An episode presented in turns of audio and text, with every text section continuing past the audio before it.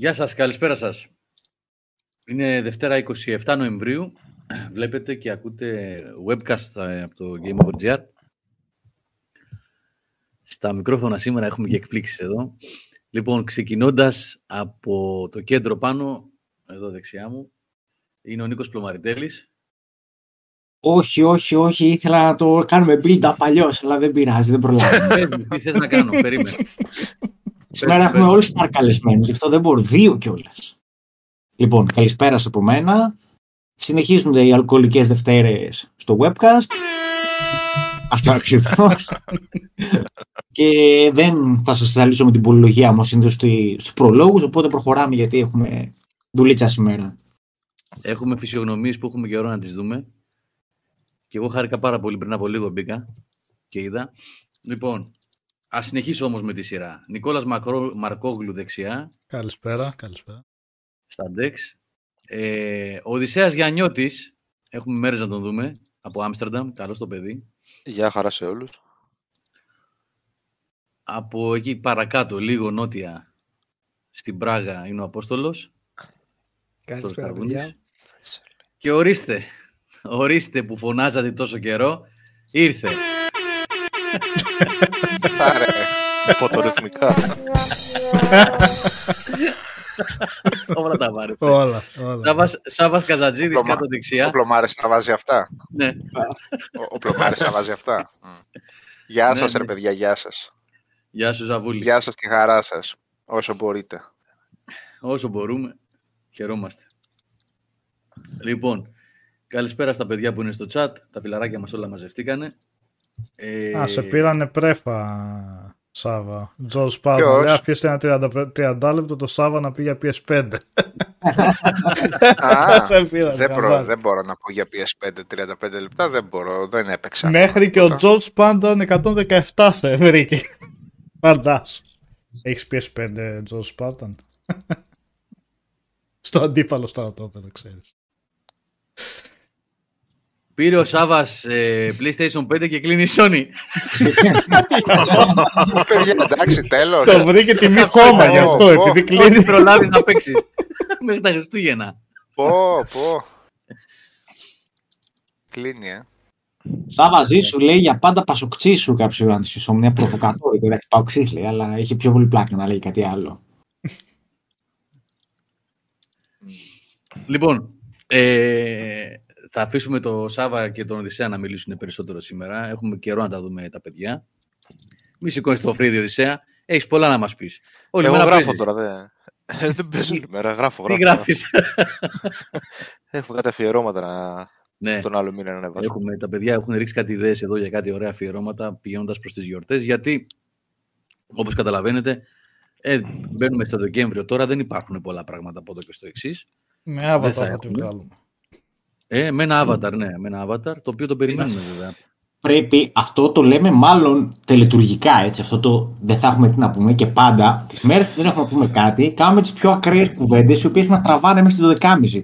Οπότε Έτσι. μάλλον το λέμε για γούρι, το πιο πιθανό. Εντάξει, να το πω Αν πιο θέλετε- σωστά, δεν θα έχουμε πο- για να μιλήσουμε για, για παιχνίδια, γιατί δεν έχει άλλα παιχνίδια.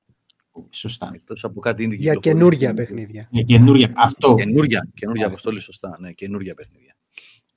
Θα Αν παίξουν εκεί θες πέρα. πάντως, Γιώργο, πριν μπούμε στην κανονική ροή του προγράμματος, έχω μια πολύ αστεία ιστορία από χτε για να ξεκινήσουμε εύθυμα. Να μας Αλλά την εκμυστηρευτείς, δεν να την θέλω κάνεις. να.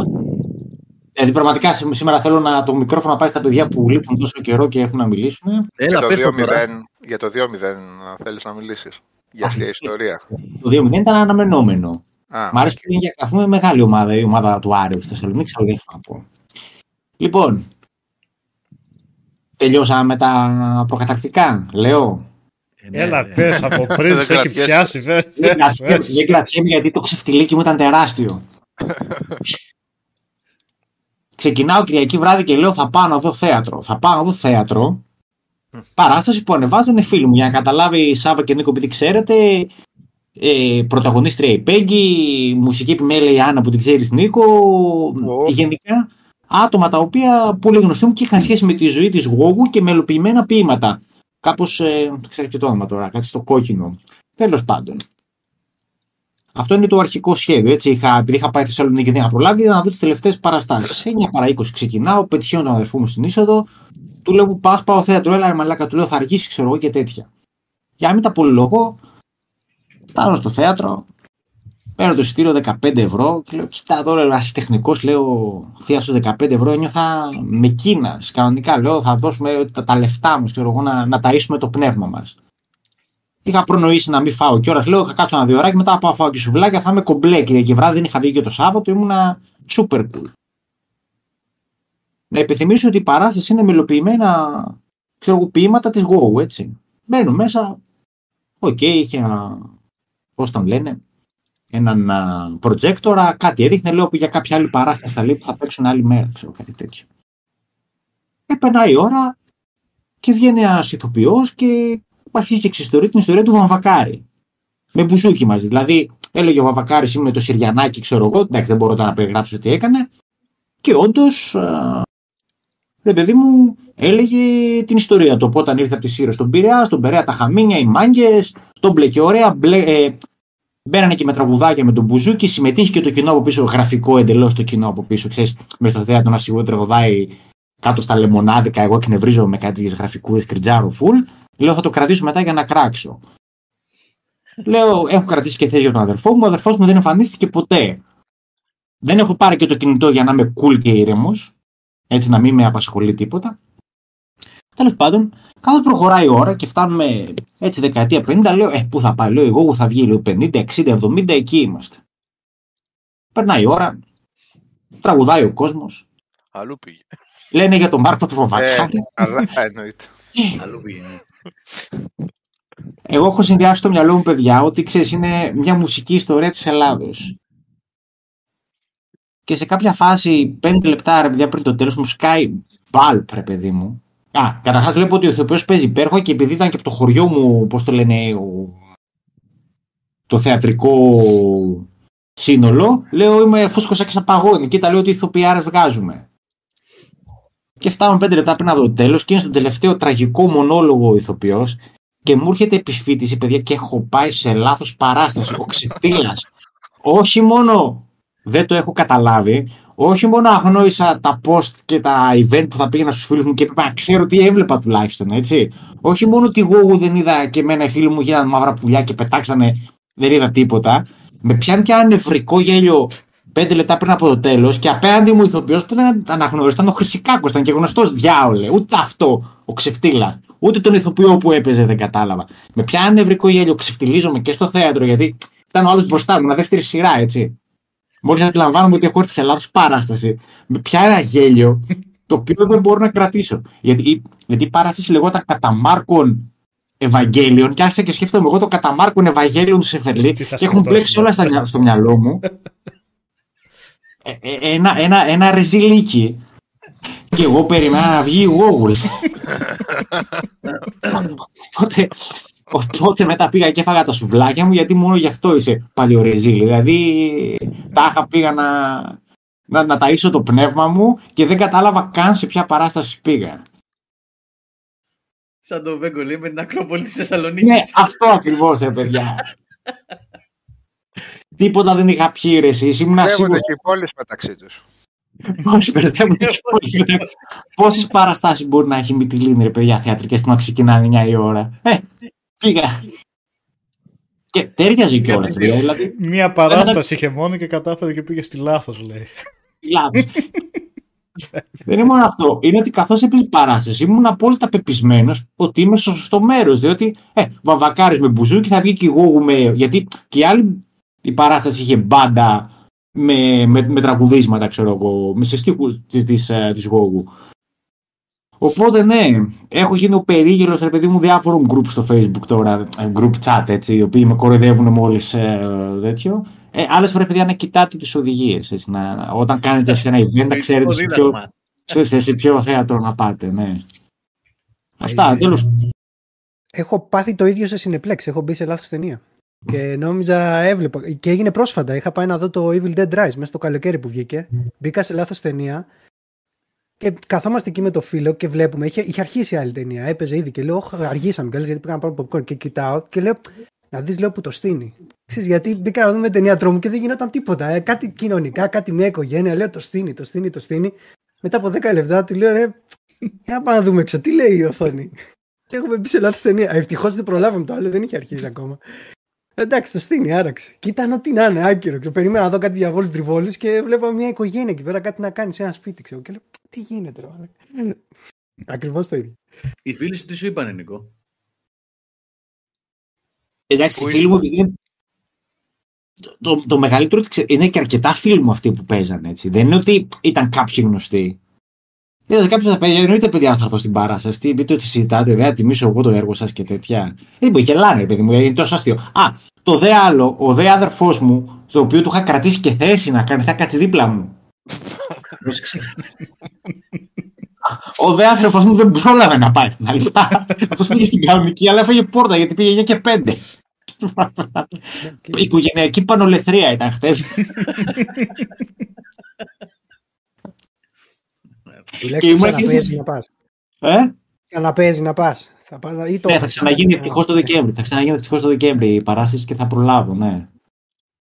Αλλά ξέρεις, είχα, είχα και του πέρε, παιδί μου. Α, ο Μαλάκας θα δούμε, δεν ήρθε πάλι, ξέρω εγώ, μέστησε και κάτι τέτοια πράγματα. Ή το κοινό τραγουδάει, τι καραγιουζλίκια είναι αυτά. Ξέρεις, ήμουν- ήμουν έτοιμο και για κριτική μετά.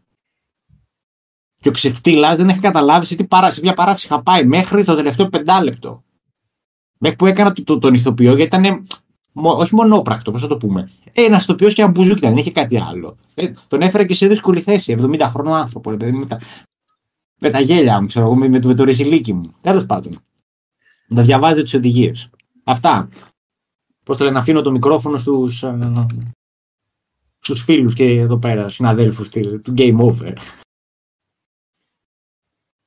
Ο Σάββας να μας πει. Είναι νέος κάτοχος ε, PS5. Να μας πει τι έχει κάνει μέχρι στιγμής. Κάτι έλεγε λίγο πριν ξεκινήσουμε. Εγώ, παιδιά, μόνο το, μόνο το χειριστήριο με το Astrobot πρόλαβα να δοκιμάσω και να κατεβάσω τον Demons για να δω τα γραφικά του, έτσι, για να δω την αίσθησή του, που είναι εξαιρετική βέβαια, εννοείται. Ε, από εκεί και πέρα θα περιμένω να λήξει το Game Pass που έχω, ανά μήνα θα το πηγαίνω, για να βάλω το έξτρα για να μπορέσω να παίξω παιχνίδια που θέλω. Έχω κι εγώ την παλιά τη βιβλιοθήκη βέβαια, δεν το συζητάμε. Δηλαδή δεν, δεν έχω... Ε, το μενού του είναι το ίδιο ξενέρο το μενού που περίμενα. Αυτό το αδιάφορο το πράγμα που καταφέρνει να κάνει πάντα η Sony. Μπράβο τους. Το bling bling. Εξαιρετικό. Ε, ναι, δηλαδή δεν είναι... Είναι πραγματικά κατόρθωμα αυτό που έχουν τόσο ξενέρωτο ε, μενού γενικά και... Ε, εντάξει, θα μου πεις, OK, okay, συνηθισμένος όσα χρόνια σε άλλο περιβάλλον. Ε, ωραίο και το χειριστήριο μου άρεσε πάρα πολύ. Εντάξει, η αίσθηση του, της σκανδάλης πάλι γενικά δεν μου, δεν μου αρέσει. Αυτά, αυτό όμως το, το πρόβλημα το είχαμε με όλα τα χειριστήρια της ε, Sony. Αυτό που κάνει με, το, με τη δόνηση είναι μεν εντυπωσιακό, too much για τα παιχνίδια, δηλαδή είχε στο Demon Souls που το κάνει με ήχους και με τέτοια, εντάξει, εμένα μου τις πάει προφανώς πάρα πολύ, αλλά ήταν ε, προσπάθεια να φανούν οι, οι δυνάμεις του. Κατά τη γνώμη μου, το 90% όλων αυτό το gimmick θα σταματήσουν ε, μέχρι το 4ο-5ο έτος ε, σε όλα τα παιχνίδια και θα χρησιμοποιείται σαν κανονικό χειριστήριο. Εντυπωσιακό όμως. Εντυπωσιακό, δεν μπορώ να το πω. Ε, OK, okay, δεν μπορούσα να... Πώς, το, πώς να, να το πω, δεν μπορούσα να τα αφήσω ε, δανειζόμενος κονσόλα να παίξω αυτά που ήθελα να παίξω στο, στο 5, οπότε too much είναι για μένα γενικώ όλα αυτά. Δηλαδή το τι δίνει το Game Pass, το τι δίνει το Extra, το πόσα μπορώ να παίξω στο PC κτλ. Αλλά πάντα θέλεις να έχεις τη δυνατότητα να παίξεις ένα παιχνίδι που γούσταρες, που γκάβλωσες και θέλεις να το παίξεις οπωσδήποτε, να έχεις την κονσόλα να το παίξεις. Εγώ άλλα έξοδα δεν θα είχα αυτή που σκεφτόμουν για τηλεόραση, το monitor, το LG μου με έχει καλύψει τόσο πολύ, είναι τόσο ωραίο, δηλαδή η εικόνα του, α, το ευχαριστιέμαι τόσο πολύ που στο ίδιο monitor την, όδη- την ώρα που παίζω ένα strategy στο PC θα το γυρίσω και θα βάλω και θα παίζω Xbox που έχω καλυφθεί. ούτε, ούτε η σκέψη για τηλεόραση για 4G. Για 4K. Ποιο είχες, Σάβα, ποιο monitor είχες; Το Ultra Gear το 32 Α, 32 K 144 ε, πάρα πολύ ωραία χρώματα ε, πολύ καλή απόκριση γενικώς. Απόλαυση και στο σαν PC, Αλλά... απόλαυση και... PS5 είσαι και τυχερός που βάλανε και πρόσφατα σχετικά που πρόσφατα ναι, ναι, ναι, ναι, ναι. για το K. Ναι, το πήρε κατευθείαν, υπέροχη εικόνα και το PS5, υπέροχη εικόνα και το Xbox. Οπότε κανένα πρόβλημα. Εντάξει, το HDR του είναι λίγο να είχαμε να λέγαμε. Και μάλιστα από ό,τι έχω καταλάβει. Ναι. ναι, στα monitor γενικά από ό,τι έχω Από ό,τι έχω καταλάβει σε κάποιες φορές μου κάνει, σε κάποιες περιπτώσεις μου κάνει και ζημιά. Δηλαδή σκοτεινιάζει ενώ παίζει ωραία με, τα φω... με, με, το, με το φως μου σκοτεινιάζει όλα τα υπόλοιπα. Ε, Δηλαδή προσπαθώ να πετύχω μέγιστο brightness και δεν το πετυχαίνω. Δηλαδή τώρα στο Lies of P, ε, ενώ έχει υπέροχα χρώματα και υπέροχους φωτισμούς, ε, πα, κάποιες περιοχές παρά είναι σκοτεινές για μένα. Με full brightness, έτσι. Και στο monitor και στο παιχνίδι. Ε, και δεν ξέρω τι να κάνω σε αυτές τις περιπτώσεις. Ε, δεν ξέρω αν υπάρχει λύση, γιατί και εγώ στην προηγούμενη τηλεόραση που είχα ε, παλιότερα πριν πάω το LG είχε HDR αλλά σε πολύ πρώιμος στα... δεν, δεν ήταν καθόλου καλή η τεχνολογία όπως την είχε ναι. μέσα και θυμάμαι έβαζα παιχνίδια λόγω χάρη του Final Fantasy αυτό. Ναι, το θυμάμαι αυτό. Το οποίο εντάξει δεν μπορούσα να βρω ισορροπία. Μία και το καταλάβαινα με το χάρτη που άνοιγα τον χάρτη και στο ένα σημείο δεν μπορούσα να βρω τίποτα από το πόσο σκοτεινό είναι και την άλλη ήταν τόσο φωτεινό που δεν φαινόντουσαν στο ανάγλυφο που υποτίθεται. Το πρόβλημα Εγώ το είναι μόνο ότι που έχω διαφορά ναι. Αυτό... είναι το, το πολύ σκοτεινό σε κάποια σημεία. Ναι. Αυτό. Αυτό είναι το πρόβλημα που έχω εγώ. Το θέμα είναι, δεν ξέρω να το έχεις παρατηρήσει. Ε, γιατί και εγώ τότε που είχε θέμα σε μένα με τη τηλεόραση, όταν έλεγα άντε να πάει στο για αυτό το αφαιρέσω να παίζω χωρίς HDR, μου κακοφαινόταν. Γιατί όντως είχε διαφορά με το HDR.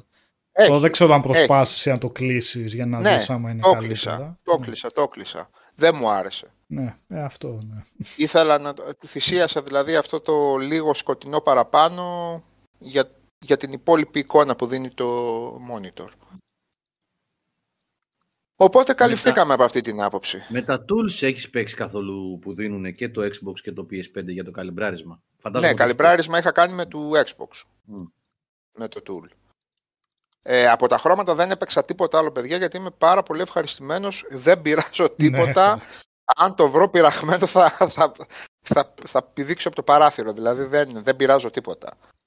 Είμαι πάρα πολύ ευχαριστημένος. Εγώ, όπως ε, λέγαμε για στάνταρ, έχω το Heaven and Hell, ας πούμε, τον ε, Black Sabbath στη μουσική. Για στάνταρ χρώματος έχω το μενού του Xbox. Το πρασινάκι από πίσω και την αντίθεση που κάνει με τα, με τα εικονίδια, για να καταλάβω τι μου αρέσει και τι δεν μου αρέσει. το και όταν το βάζω εκεί καταλαβαίνω που είμαι σε χρώματα. Εγώ έχω το Painkiller, το αντίστοιχό μου όταν δοκιμάζω. Για χρώματα, για, γιατί για, και για, χρώματα για, καλό είναι. Για χρώματα καλό είναι. γιατί και για χρώματα καλό είναι, ναι. Ε, αυτό από το 5.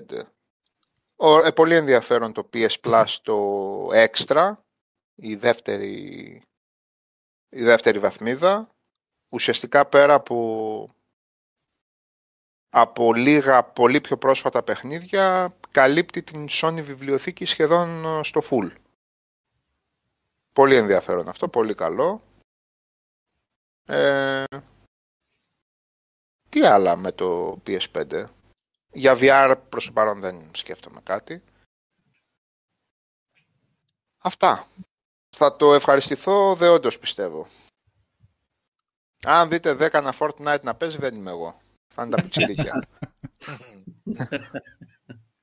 Άστα αυτά. στα μάτια, λέει φανατικός. Fortnite και Fall Guys δεν είμαι εγώ, παιδιά. Ναι. Έχει, έχει κατέβει ήδη και στο PC και στο. και κανένα Farming Simulator. Όχι, δεν θα είμαι εγώ να ξέρετε. Fortnite, παιχταρά μου. Φίλε, το, το πώς παίζουν. Συγγνώμη, Farming πώς... Simulator, ποιος μπορεί να παίζει, δηλαδή, αν δεν παίζεις εσύ; Τσιρίκια. Farming Simulator. Εγώ όχι, ρε φίλε, ούτε να τα δω δεν θέλω. Το πιτσιρίκι γιατί απέξει. Γουστάρουν, ρε φίλε. Ναι. Έχουν τα βιώματά τους και τα ερεθίσματά τους εδώ, από την τοπική παραγωγή. Ναι. Αυτό που είχε η άλλη διαφήμιση κάνουμε στην άκρη από το φορτηγό λίγη ώρα να χαλαρώσω και δείχνει το, το meme εκεί που παίζει Euro Truck Simulator. Α. Ναι. Μετά από 22 ώρες οδήγησης παίζει και λίγο Euro Truck να, χάμα, να χαλαρώσει. Αυτό, ναι. Μην νομίζεις, μην νομίζεις. Αυτά. Για Ωραίο πες και κογκόνι για το- πάλος, θηρίο. Μμ.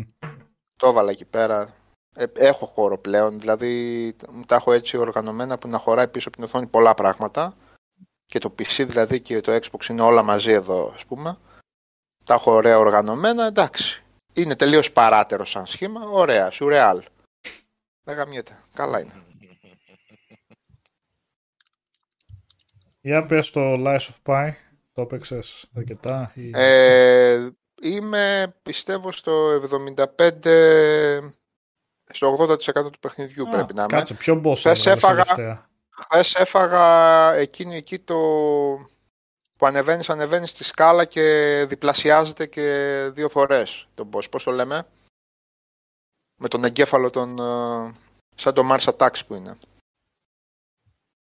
Που σε μια φάση στη μέση της τέτοιας βγάζει και οπτασία, δεύτερη οπτασία. Τη σκοτώνεις που πέφτει πιο εύκολα και αυτό συνεχίζει και βαράει. Ε, Χάθηκα. Και εγώ πραγματικά. Έλα, ρε, γιατί- παιδιά. Έλα βρε, Το που επίπεδο- το- το όταν επίπεδο ανεβαίνεις δοκιμάσια. από τη σκάλα το βλέπεις να τσιρίζει, να ουρλιάζει εκεί πέρα και σου επιτίθεται. Κάθε φορά. Πώς τη λέμε, πώς το λέμε; Α, ναι, ναι, ναι. ναι, ναι. Είναι Έλα ρε, mini στη boss φάση αυτό. βγάζει Mini δεύτερη... boss, Ε, ναι, ναι, ναι. Ένα mini boss είναι αυτός. Σε ένα... Παρεβαίνεις στη Mini σκάλα boss. και δεν είναι κυκλική αρένα. ναι, mini boss είναι, δεν ξέρω. αν- Ναι, δεν έχει για Spectre. Δεν έχει, Ναι, ναι, ναι, ναι, Μμ. ναι, ναι, ναι. ε, δεν έχει νερό για Spectre από δίπλα. Ε, εντάξει, αυτό Ναι, δεν με που, βγάζει, δυσκόλεψε ιδιαίτερα. που βγάζει ένα δεύτερο, ναι, ένα, μια οπτασία Ναι. του. Ναι, μπράβο, μπράβο, μπράβο. Εγώ σε αυτό έπαθα στο περίπου αυτό που είχα πάθει με το Σέκυρο. Άργησα να καταλάβω ότι το πάρι του, το οποίο είναι πάρα πολύ απαιτητικό, είναι πολύ πιο απαιτητικό από τα Μμμ. Souls, ε, είναι απαραίτητο για να μπορέσεις να τελειώσεις υγιής στο μυαλό το παιχνίδι. Ε, δηλαδή αν δεν μάθεις το πάρει σε κάποια boss, απλά τρέχεις και φαίνεται και η πρόθεση των δημιουργών από την άποψη ότι τα παράθυρα που σου αφήνει για χτυπήματα ενδιάμεσα είναι ελαχιστότατα. Μμμ. Δηλαδή, εν ολίγης, παιδιά, νομίζω ότι το παιχνίδι είναι δυσκολότερο από τα Souls. Στα boss του. Και σε συγκεκριμένες περιοχές. Έχει Ε, απαιτητικά boss. έχει πολύ απαιτητικά boss. Ε, εκεί που κόντεψα σχεδόν να το αφήσω, να το αφήσω, άρχισε να περνάει από το μυαλό μου, ήταν εκεί στο Green Monster γιατί έκανα το λάθος καμιά δεκαριά φορές και έβγαζα τον Spectre. Ε, το συγκεκριμένο boss όμως δεν τον θέλει το Spectre γιατί δεν μπορείς να μάθεις με τον Spectre να τρώει ξύλο, δεν μπορείς να μάθεις ποτέ τις κινήσεις του boss. Ποιος πε... ο βοηθό. Α, το ναι. Είναι για Μάλιστα. βοηθό, ναι. Λοιπόν, Καλά, και από τότε σταμάτησα να παίζω με βοηθό και απλά μαθαίνω τις κινήσεις των... ε, ε, Αλλά εκείνο πρέπει τον να είναι και το πιο boss- δύσκολο boss του παιχνιδιού βασικά. Πέφτει πολύ Ε, ξύλο. πο- πολύ κλάμα έπεσε εκεί πέρα. Δηλαδή πρέπει να έφαγα περίπου δύο ώρες αυτό το πώς. Και έχει και Αλλά τα επειδή διπλά... στο, τέλος, Ναι. επειδή στο τέλος προσπαθώ να πάντα σε αυτά να παίζω λίγο legit, να μην κάνω χτύπημα τρέξιμο, χτύπημα τρέξιμο, κάθισα να το μάθω. Μμμ. Κάθισα να το μάθω. Πάλι στη δεύτερη φάση είναι χαοτικό. Ε, παρατήρησε ένα... Το, πα- το πάρει είναι πάρα πολύ δύσκολο. Μμμ. το, το guard πάρει δηλαδή που έχει, το, το guard break που έχει είναι πάρα πολύ δύσκολο. Δηλαδή μετρημένες στα δάχτυλα είναι οι φορές που έχω καταφέρει να αποκρούσω πώς τη λέμε την ε, κόκκινη την ε, επίθεση. Ναι, Ναι, ναι. ναι. Αυτή εντάξει. αποκρούεται όταν την κάνεις τέλεια. Ναι. Όταν κάνεις τέλεια Ούτε το, dodge, την ούτε απόκρουση. τέτοιο, ναι. Λοιπόν, ε, μ, δηλαδή πολύ λίγες φορές κατάφερα να την αποκρούσω αυτή, σε συγκεκριμένα boss μόνο. Και δεύτερον, δεν είναι τόσο εύκολο στο πάρει τον, τον Souls. Και το, δε, και το άλλο είναι ότι δεν έχει παράθυρο να χτυπήσεις στο ενδιάμεσο. Οπότε, αν δεν κάνεις πάρει, ρίχνεις ένα-δύο χτυπήματα. Σαν το μαλάκα. Λοιπόν, κάποια boss έχουν κάτι σου δίνουν την ευκαιρία για λίγο τσιτάρισμα, ρε παιδί μου, να τα τρέξεις από πίσω, να χτυπήσεις, να κάνεις κτλ. Δεν πειραματίστηκα πολύ με όπλα. Θεωρώ ότι κάποια όπλα ανεβάζουν πολύ πιο γρήγορα το στάγκερ. Θε, θεωρητικά. Ναι. Ε, Όχι, εντάξει. ισχύει, ισχύει. Ναι. Ισχύει αυτό. Ναι. Μην λοιπόν, φανταστείς βέβαια ότι... όχι τρελή Αλλά διαφορά. έχει, το, ναι. stagger, ναι, το legit stagger πάντως πετυχαίνεται με το να κάνεις πολλές φορές guard. Να πετύχεις Ναι. πολλές φορές. Δηλαδή όσες περισσότερες φορές κάνεις τέλειο πάρει, πάρει το λέω εγώ παιδιά, ε, τότε πολύ πιο εύκολα θα το κάνεις stagger το Ναι. boss. Ε, κατά τα άλλα, νομίζω επάξια παίρνει την, τον τίτλο του καλύτερου σολσοειδούς παιχνιδιού με... και ρίχνει το search στην επόμενη θέση. Το... Έχουν Α, το κάνει search. καταπληκτική δουλειά. Είναι ένα παιχνίδι δηλαδή που αν δεν μυρίζαμε Bloodborne και Souls σε κάθε μηχανισμό του παιχνιδιού, μα σε κάθε μηχανισμό του παιχνιδιού, ε, νομίζω ότι θα ήταν για, σχεδόν για δεκάρι το παιχνίδι. Τα όρια Έτσι το παρεξηγήσεως, βέβαια, κατά τη γνώμη μου, γιατί αυτό, εγώ το λέω και στον Νικόλα και στον Οδυσσέα, ότι πρέπει να αφαιρέσεις από το παιχνίδι αυτό, διότι πατάει σε ένα καμβά ο οποίος είναι έτοιμος. Ναι, μεν πολύ καλός, αλλά οκ, δεν ρίσκαρε και κάπου να κάνει κάτι, κάτι διαφορετικό, να, να βάλει κάποιον φοβερό μηχανισμό, να πεις. Εντάξει, τώρα τα ψέματα στις πόρτες, αυτά μ, δεν νομίζω τα κάνει του ιδιαίτερο. Μα ρε παιδί μου, μέχρι και, και quest που σου δίνουν από τα παράθυρα Ε, ναι, εσκιές, ας πούμε, εντάξει, είναι τα τώρα. quest που παίρνεις από τον Bloodborne, έτσι. ναι, Ε, παρόλα αυτά, ρε Νίκ, αν από ένα σημείο και μετά την παρακαταθήκη του, των Souls τη θεωρήσουμε ότι είναι πλέον σε επίπεδο μηχανισμών και λογικής, δηλαδή πώς σε ένα, σε ένα RPG ανεβάζεις Α, level, ναι, ναι. Ε, αυτό δεν το Ε, βλέπω σαν να... στα, σε αυτή την κατηγορία παιχνιδιών χάνεις ψυχές και δεν χάνεις εξοπλισμό. Ή, Ναι, ναι. ε, ξέρω εγώ, ναι. Μα- Ή σιγά σιγά ξεκλειδώνουν τα υλικά που θα, κα- θα μπορείς να Ναι. κάνεις τις αναβαθμίσεις των όπλων και εκεί που δεν τα βρίσκες ή τα βρίσκεις σαν drops θα αρχίζουν να πουλιούνται και στο μαγαζάκι της γειτονιάς σου.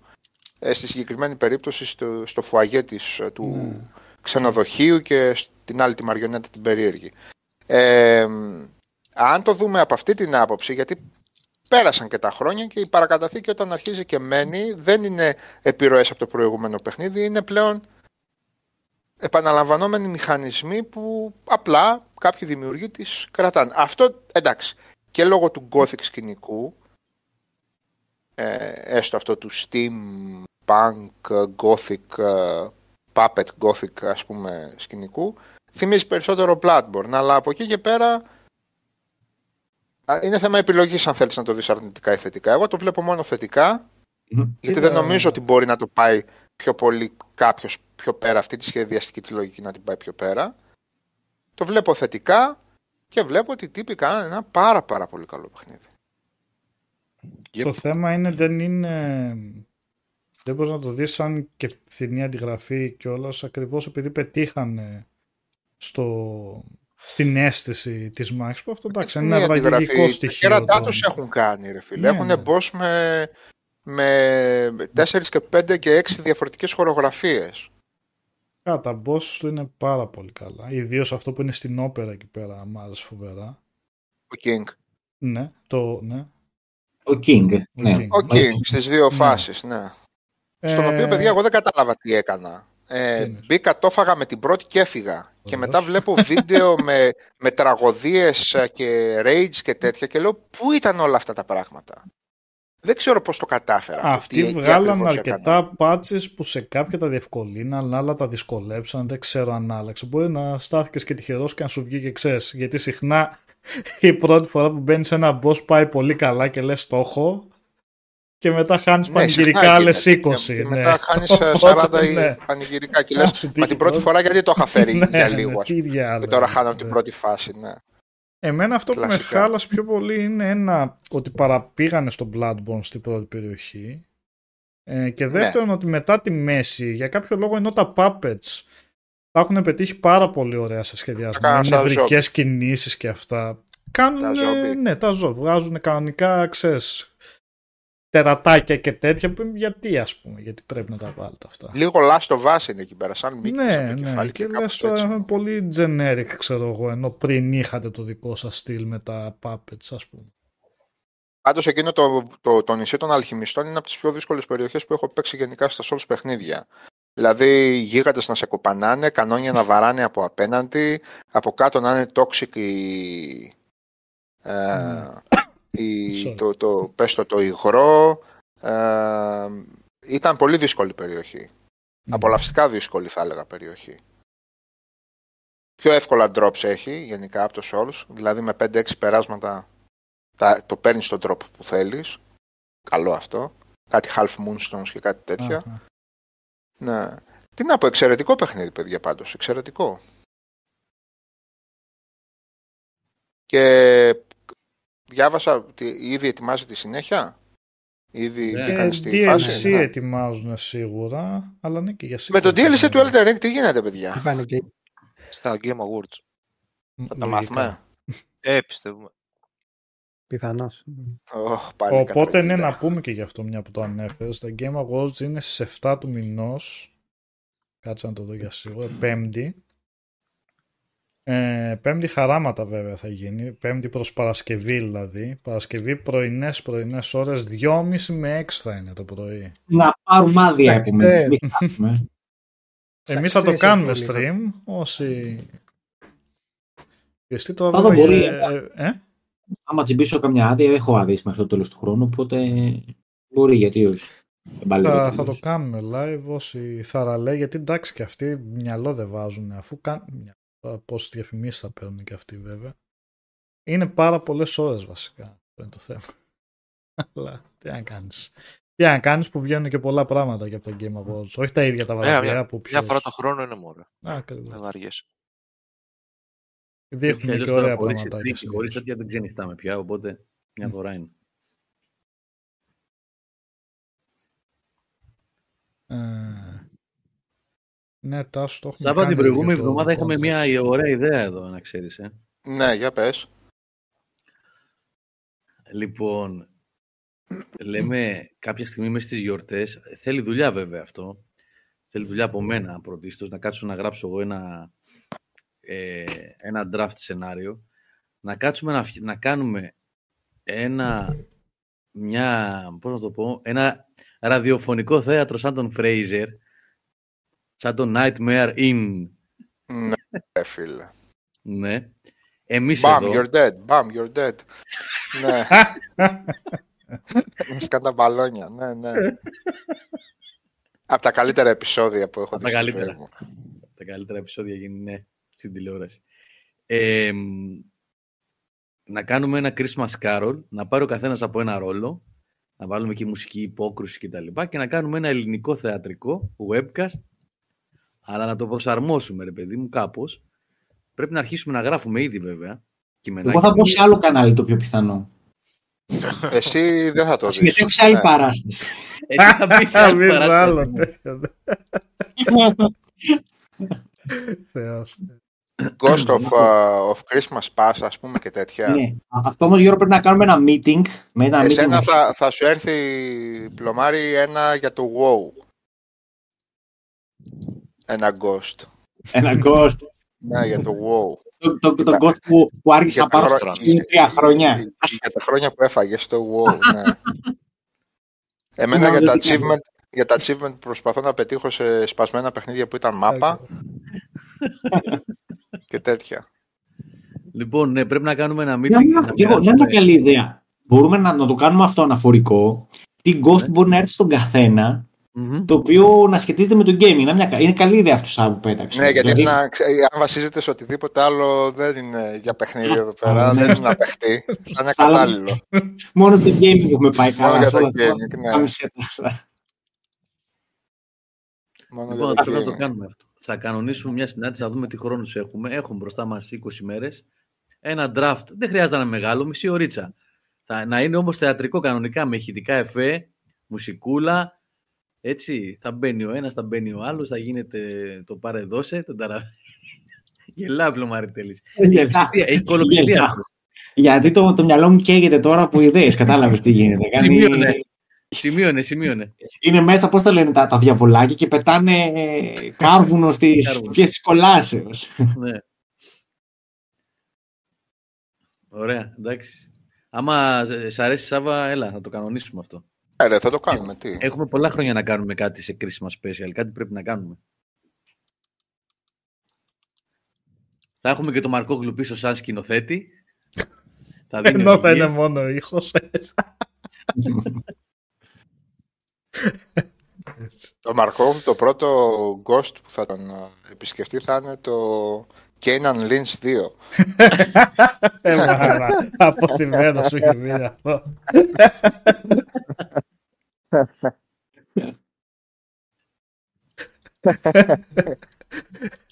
Μια ζωή λέει του έχει μείνει η ρετσιλιά. Να, έμα, έβαλε αυτά στο Κένεν. Και το Warriors of Troy, πώς το λέγει εκείνο; Ποιο; Το τέτοιο ρε, το... Το Troy Warriors. Warriors που ήταν. Να, το, το Troy, ναι. Το... ναι, αυτό. αυτό. Το έπαιξες, δεν το έπαιξα. Το έπαιξα, μα το έπαιξα. Αφού το έπαιξα. Ωραία φάση ήταν. ναι. Παρεπτόντως δεν ξέρω αν έχετε δει τα καινούργια, επειδή είπατε και για Fraser, έχετε δει τα καινούργια. Όχι.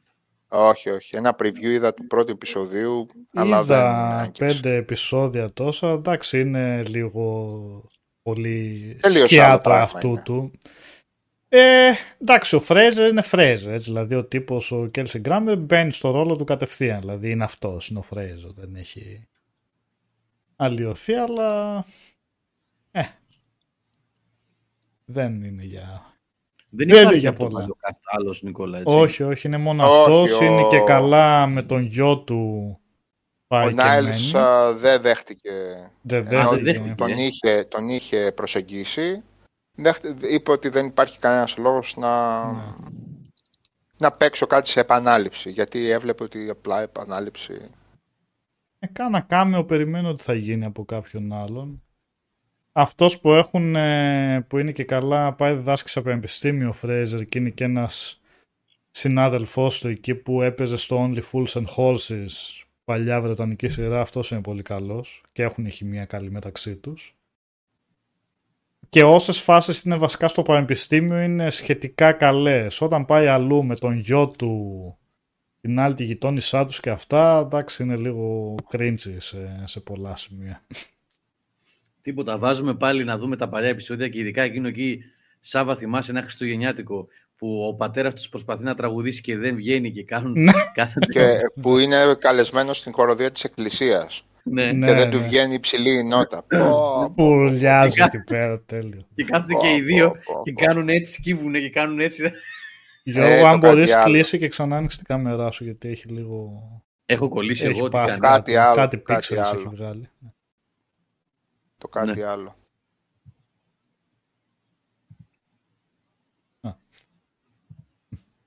Ωραία.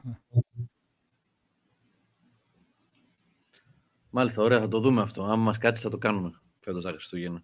Ένα Christmas special webcast. Πρέπει να είναι pre-Christmas όμως. Ε, καλά, πρέπει να είναι να βγει παραμονή ή προπαραμονή εκεί. Να βγει. Mm. Τελευταίο Σαββατοκύριακο πριν τα Χριστούγεννα. Πρέπει να το ταιριάξουμε εκεί. Έχουμε μπροστά μας ένα μήνα, να δούμε. Κάνουμε. Ωραία, λοιπόν. Ε, ο Οδυσσέας δεν έχει ακουστεί καθόλου. Έλα, παιδιά. Έλα. Πού είσαι εσύ, τι παίζεις, τι κάνεις; Έχει κρυό Δεν παίζω τίποτα και έχω βρει την ησυχία μου. Γιατί; ε, δεν έχω να παίξω τίποτα άλλο, όταν να παίξω τα παίξα. Ε, δεν μου κάνει αίσθηση κάτι. Ε, ναι, βαριέμαι. Τερμάτισε το gaming. και το γυρίσαμε σε γράψιμο τώρα. Βαριέμαι, λέει. Κάτι φερωματάκια στο για Δεκέμβρη που να βγουν. Κάνεις ένα λάθος και θα σε διορθώσω τώρα στα 40 σου, είναι ότι το πας, το υπερλιώνεις. Ποιο; Το, το case. Το case, ρε παιδί μου. Δηλαδή, παθαίνεις overdose gaming, το καταλαβαίνω ότι παθαίνεις. Και μετά υπάρχει ένα διάστημα στο οποίο δεν θες να πιάσεις καν χειριστήριο στα χέρια σου. Σου συμβαίνει, σου συμβαίνει κάτι τέτοιο. Ή όχι; Ε, παίζω κάτι παλιατζούρες τώρα, είναι εκτός του πιο χρόνο αυτά που παίζω. Οπότε τι να, τι να σου πω. δηλαδή το τελευταίο σύγχρονο παιχνίδι που έπαιξα ήταν το Alan Wake το 2. Μετά το γύρισα σε emulators και κάτι indie από το 13 που έχουν κυκλοφορήσει ας πούμε. Έχω πέσει σε αυτή τη λούπα. Τώρα που είπες Alan Wake, Σάβα επειδή πολλοί κόσμος ρε, Ούτε έλεγε, καν. Ούτε, το ούτε, έχεις δει. ούτε άγγιξα, δεν ξέρω τίποτα. Μμ. Ε, μετά το Lies of P θα πάω αυτό θα πάρεις. Ε, δεν ξέρω, μάλλον θα πάω Lords of the Fallen. Μμ. Γιατί Lords of the Fallen τώρα, τι σε έπιασε με τα Souls-like. Το ένα Ε, πίσω από το άλλο; εντάξει, πρέπει να τα βγάλουμε λίγο από την άκρη να προετοιμαστούμε για το Elden Ring. Ε, Elden έχει Ring ακόμα καλύτερα. Elden Ring. Να πάρεις το Ε, έχει Armored ακόμα. Core της From Software. Ποιο; Armored Core. Όχι, ρε. Καλά, είναι παίζω πολύ τέτοιο. διαφορετικό πράγμα. Δεν παίζω τέτοιο, όχι. Έχει πάρα πολλά παιδιά. Έχω, πο- έχω τεράστιο back catalog. Δυστυχώς ή ευτυχώς έχω τεράστιο. Όταν λέμε τεράστιο, μη διαχειρίσιμο. Οπότε ε, το Alan Wake να στρώσει λίγο στο PC, να βγουν τίποτα patch και μετά. Σε Α, κονσόλα οκ. μια χαρά τρέχει βέβαια. Έτσι. Δεν δίνει 80 για, για παιχνίδι, Νίκο. Α, καλά. Δεν, δεν υπάρχει καμία περίπτωση. Οπότε Να πάρεις το Avatar που βγαίνει τώρα. Το Avatar είχα παίξει το προηγούμενο στο 360, το οποίο είχε... Α, είχε βγει. Καλά, Ναι, είχε ναι. βγει, Και είχε ήταν βγει κιόλας και και ήταν... 3D. 3D κιόλας. Τι 3D. Ναι, Α, ναι. Τα πρώτα Και 3D. Μη ήταν χάσουμε. ένα έτσι αυτό του ανοιχτού κόσμου. ε, λοιπόν, και ε, για κάποιο λόγο είχε ένα εκπληκτικό frame rate, το οποίο σου προκαλούσε πονοκέφαλο στο 360 τώρα λέμε έτσι. Ε, μέσα σε 5 λεπτά. Δεν ξέρω τι είχαν κάνει, τι απίθανο πράγμα είχαν κάνει. Ήταν αδύνατο, σαν, σαν ο χαρακτήρας να ήταν σε άλλα frames και το περιβάλλον σε άλλα. Και το είχα αφήσει μετά από μία ώρα με απίστευτο πονοκέφαλο. Μμ. Δεν το ξαναπιάσα ποτέ. Και εκείνο ήταν από Ubisoft. Ναι, Ναι, ναι. Ubisoft ήταν εκείνο, ναι. Ε, Και το τωρινό Ubisoft είναι. Και δεν, δεν ήταν ρε παιδί μου το, το φθινιάρικο, το πώς να το πω, το Το Movie Movie Time tie Time, ή κάτι ναι. τέτοιο, ναι. Δεν ήταν το τελείως φθινιάρικο, κάτι πήγαν, είχαν πάει να κάνουν, αλλά δεν πεζόταν ε, για τεχνικούς λόγους. Να δούμε. Για Mirage το σκέφτεσαι καθόλου. Assassin's Creed; Όχι ρε, ούτε καν, τι λες τώρα. Ε, είναι καλό. Καλά, είναι Αυτό καλό. θα είναι το δεύτερο μεγάλο φάντασμα που θα έρθει, αλλά αυτό θα με φ- κατασπαράξει. Όχι, αν δεν ποτέ. ξέρεις, μας, Κάρολ. Στο- Για όλα τα Assassin's Creed, ας πούμε, και τις χαμένες ώρες. Δηλαδή, εντάξει, τίποτα. ντροπή. Ε, αυτό είναι λίγες οι χαμένες ώρες. Ναι. Μόνο Πάλι για χαμένες. αυτά ή για Πάλι το χαμένες. χαμό που προκάλεσε στα σχόλια από κάτω. Δεν τρέπεσαι, πήγαινε σκέβαζε 6 και 5 στα Assassin's Creed. Μείον ένα έπρεπε και να μην να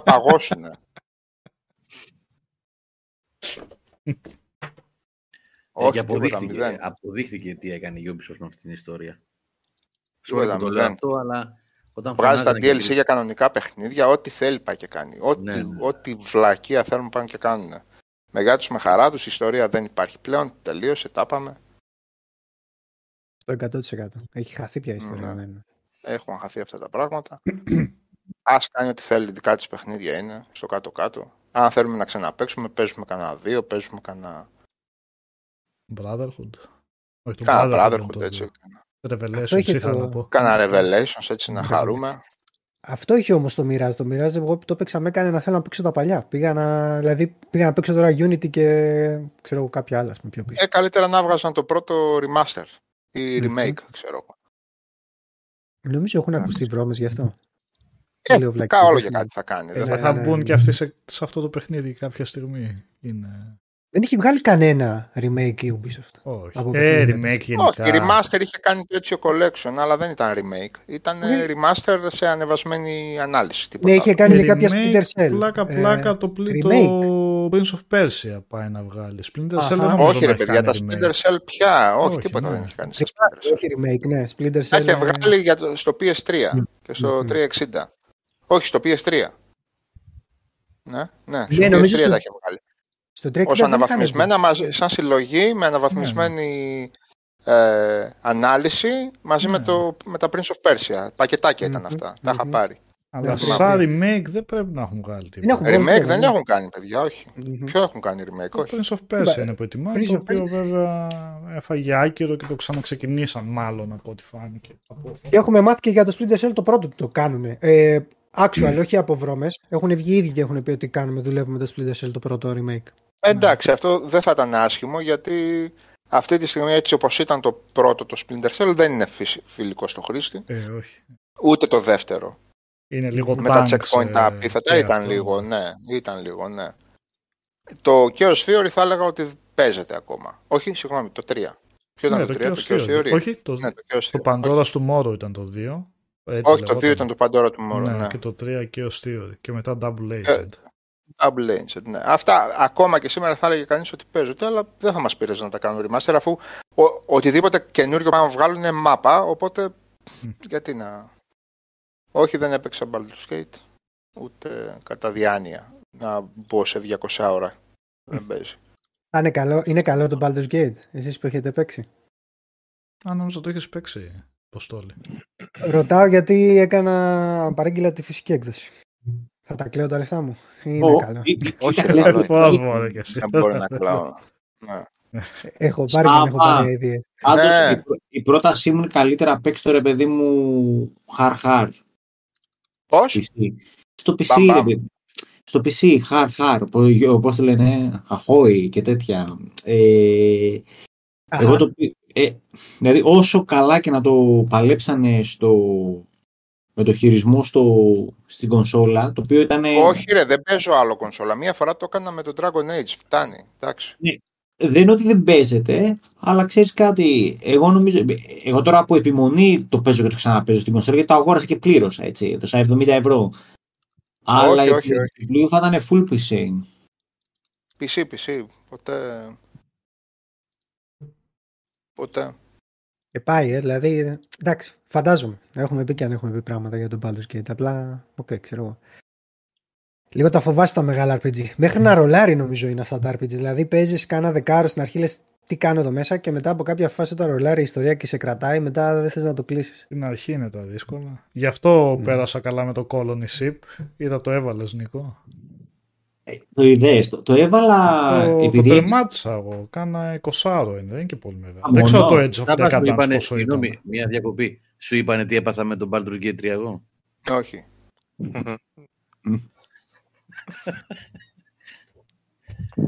Και τίποτα. Ναι. δεν μας στο, ποτέ. πρώτο, στο πρώτο ημίωρο, έτσι, στο πρώτο ημίωρο που γίνεται είναι το ξεκίνημα και έχει έχει τέλος πάντων Λογοτή. γίνεται ένα σκηνικό. Ε; Τι; Έχει μια ένταση ρε παιδί μου στην αρχή γίνεται ένα σκηνικό, μια επίθεση από κάτι χθουλικούς εκεί τέλος πάντων και ξεκινάει η πρώτη μεγάλη μάχη επί της ουσίας. Γίνεται, μην γίνονται μερικές μάχες αλλά η πρώτη ε, στην οποία από ό,τι Πρέπει να κατάλαβα χάσεις. μετά, πρέπει να φύγεις. Ναι. Α, πρέπει να φύγεις. Και εγώ καθόμουν, ήταν ένας ο οποίος δεν έπεφτε με τίποτα. Και εγώ έλεγα θα το βγάλω. Να έχουν πάθει κι άλλοι κάποτε. ναι. Έλεγα όχι δεν πειράζει, θα συνεχίσω εδώ. Βάραγα, δεν καταλαβαίνει αυτός. Βάραγα, ένα hit point κάτω. Τι έγινε ρε πούστη μου λέω. Μου ρίχνει τον ένα, μου ρίχνει τον άλλο, μου μένουν δύο. Με δύο πάλευα, τους πήγαινα από εδώ, τους πήγαινα από εκεί. Α, Εν τω μεταξύ στο βάθος του, του σκάφους του πλοίου αυτού, ερχόντουσαν και άλλοι δύο-τρεις από τους αντιπάλους. Ερχόντουσαν, όλο και πλησιάζανε. Λέω, πώς θα γίνει ρε φίλε τώρα, πώς θα το προλάβω εγώ αυτό; Ε, με το που έρχονται και αυτοί, game over στο πρώτο ημίωρο. Λέω γιατί, άστο λέω δεν παίζω άλλο τώρα και το είχα βάλει και στο easy. Α, καλά. και μαθαίνω μετά Ωραίος, από, ωραίος. από τον Πλωμαριτέλη λέει κανονικά όταν γίνεται αυτό πρέπει να πας προς την έξοδο να φύγεις. Δεν πρέπει να το αντιμετωπίσεις αυτόν. Οπότε άστο. Πάει και αυτό για μια πενταετία μετά. Για όποτε. Για όποτε. Ποτέ. Ναι. Για ποτέ. ναι. Αν παι- δεν παιχτεί τώρα, πάνω στο hype που ήταν και αυτό που βγήκε μετά. Κανονικά. Εντάξει, θα παιχτεί μου, δεν είναι τίποτα. Το γράφεις και αυτό στο backlog. Αλλά θα παιχτεί. Αυτό ήθελα να Ακριβώς πω. αυτό, το γράφεις στο backlog. Ναι, ήθελα να πω, ο, ο Οδυσσέας ευτυχισμένος άνθρωπος που δεν έχει backlog. Εγώ αγχώνομαι τώρα κάθε φορά που το ανοίγω. Το Excel και τα βλέπω. Εγώ Ένα δεν θα θα τα τέλειωσα ποτέ πιάνεις. το Baldur's Gate 3 και Μμμ. δεν με χαλάει καθόλου. Ποτέ. Εσύ δεν, τι; Δεν το τέλειωσα ποτέ, Α, δεν λέω. τέλειωσε. Και ναι, δεν μου κάνει και καμία αίσθηση δηλαδή να το συνεχίσω.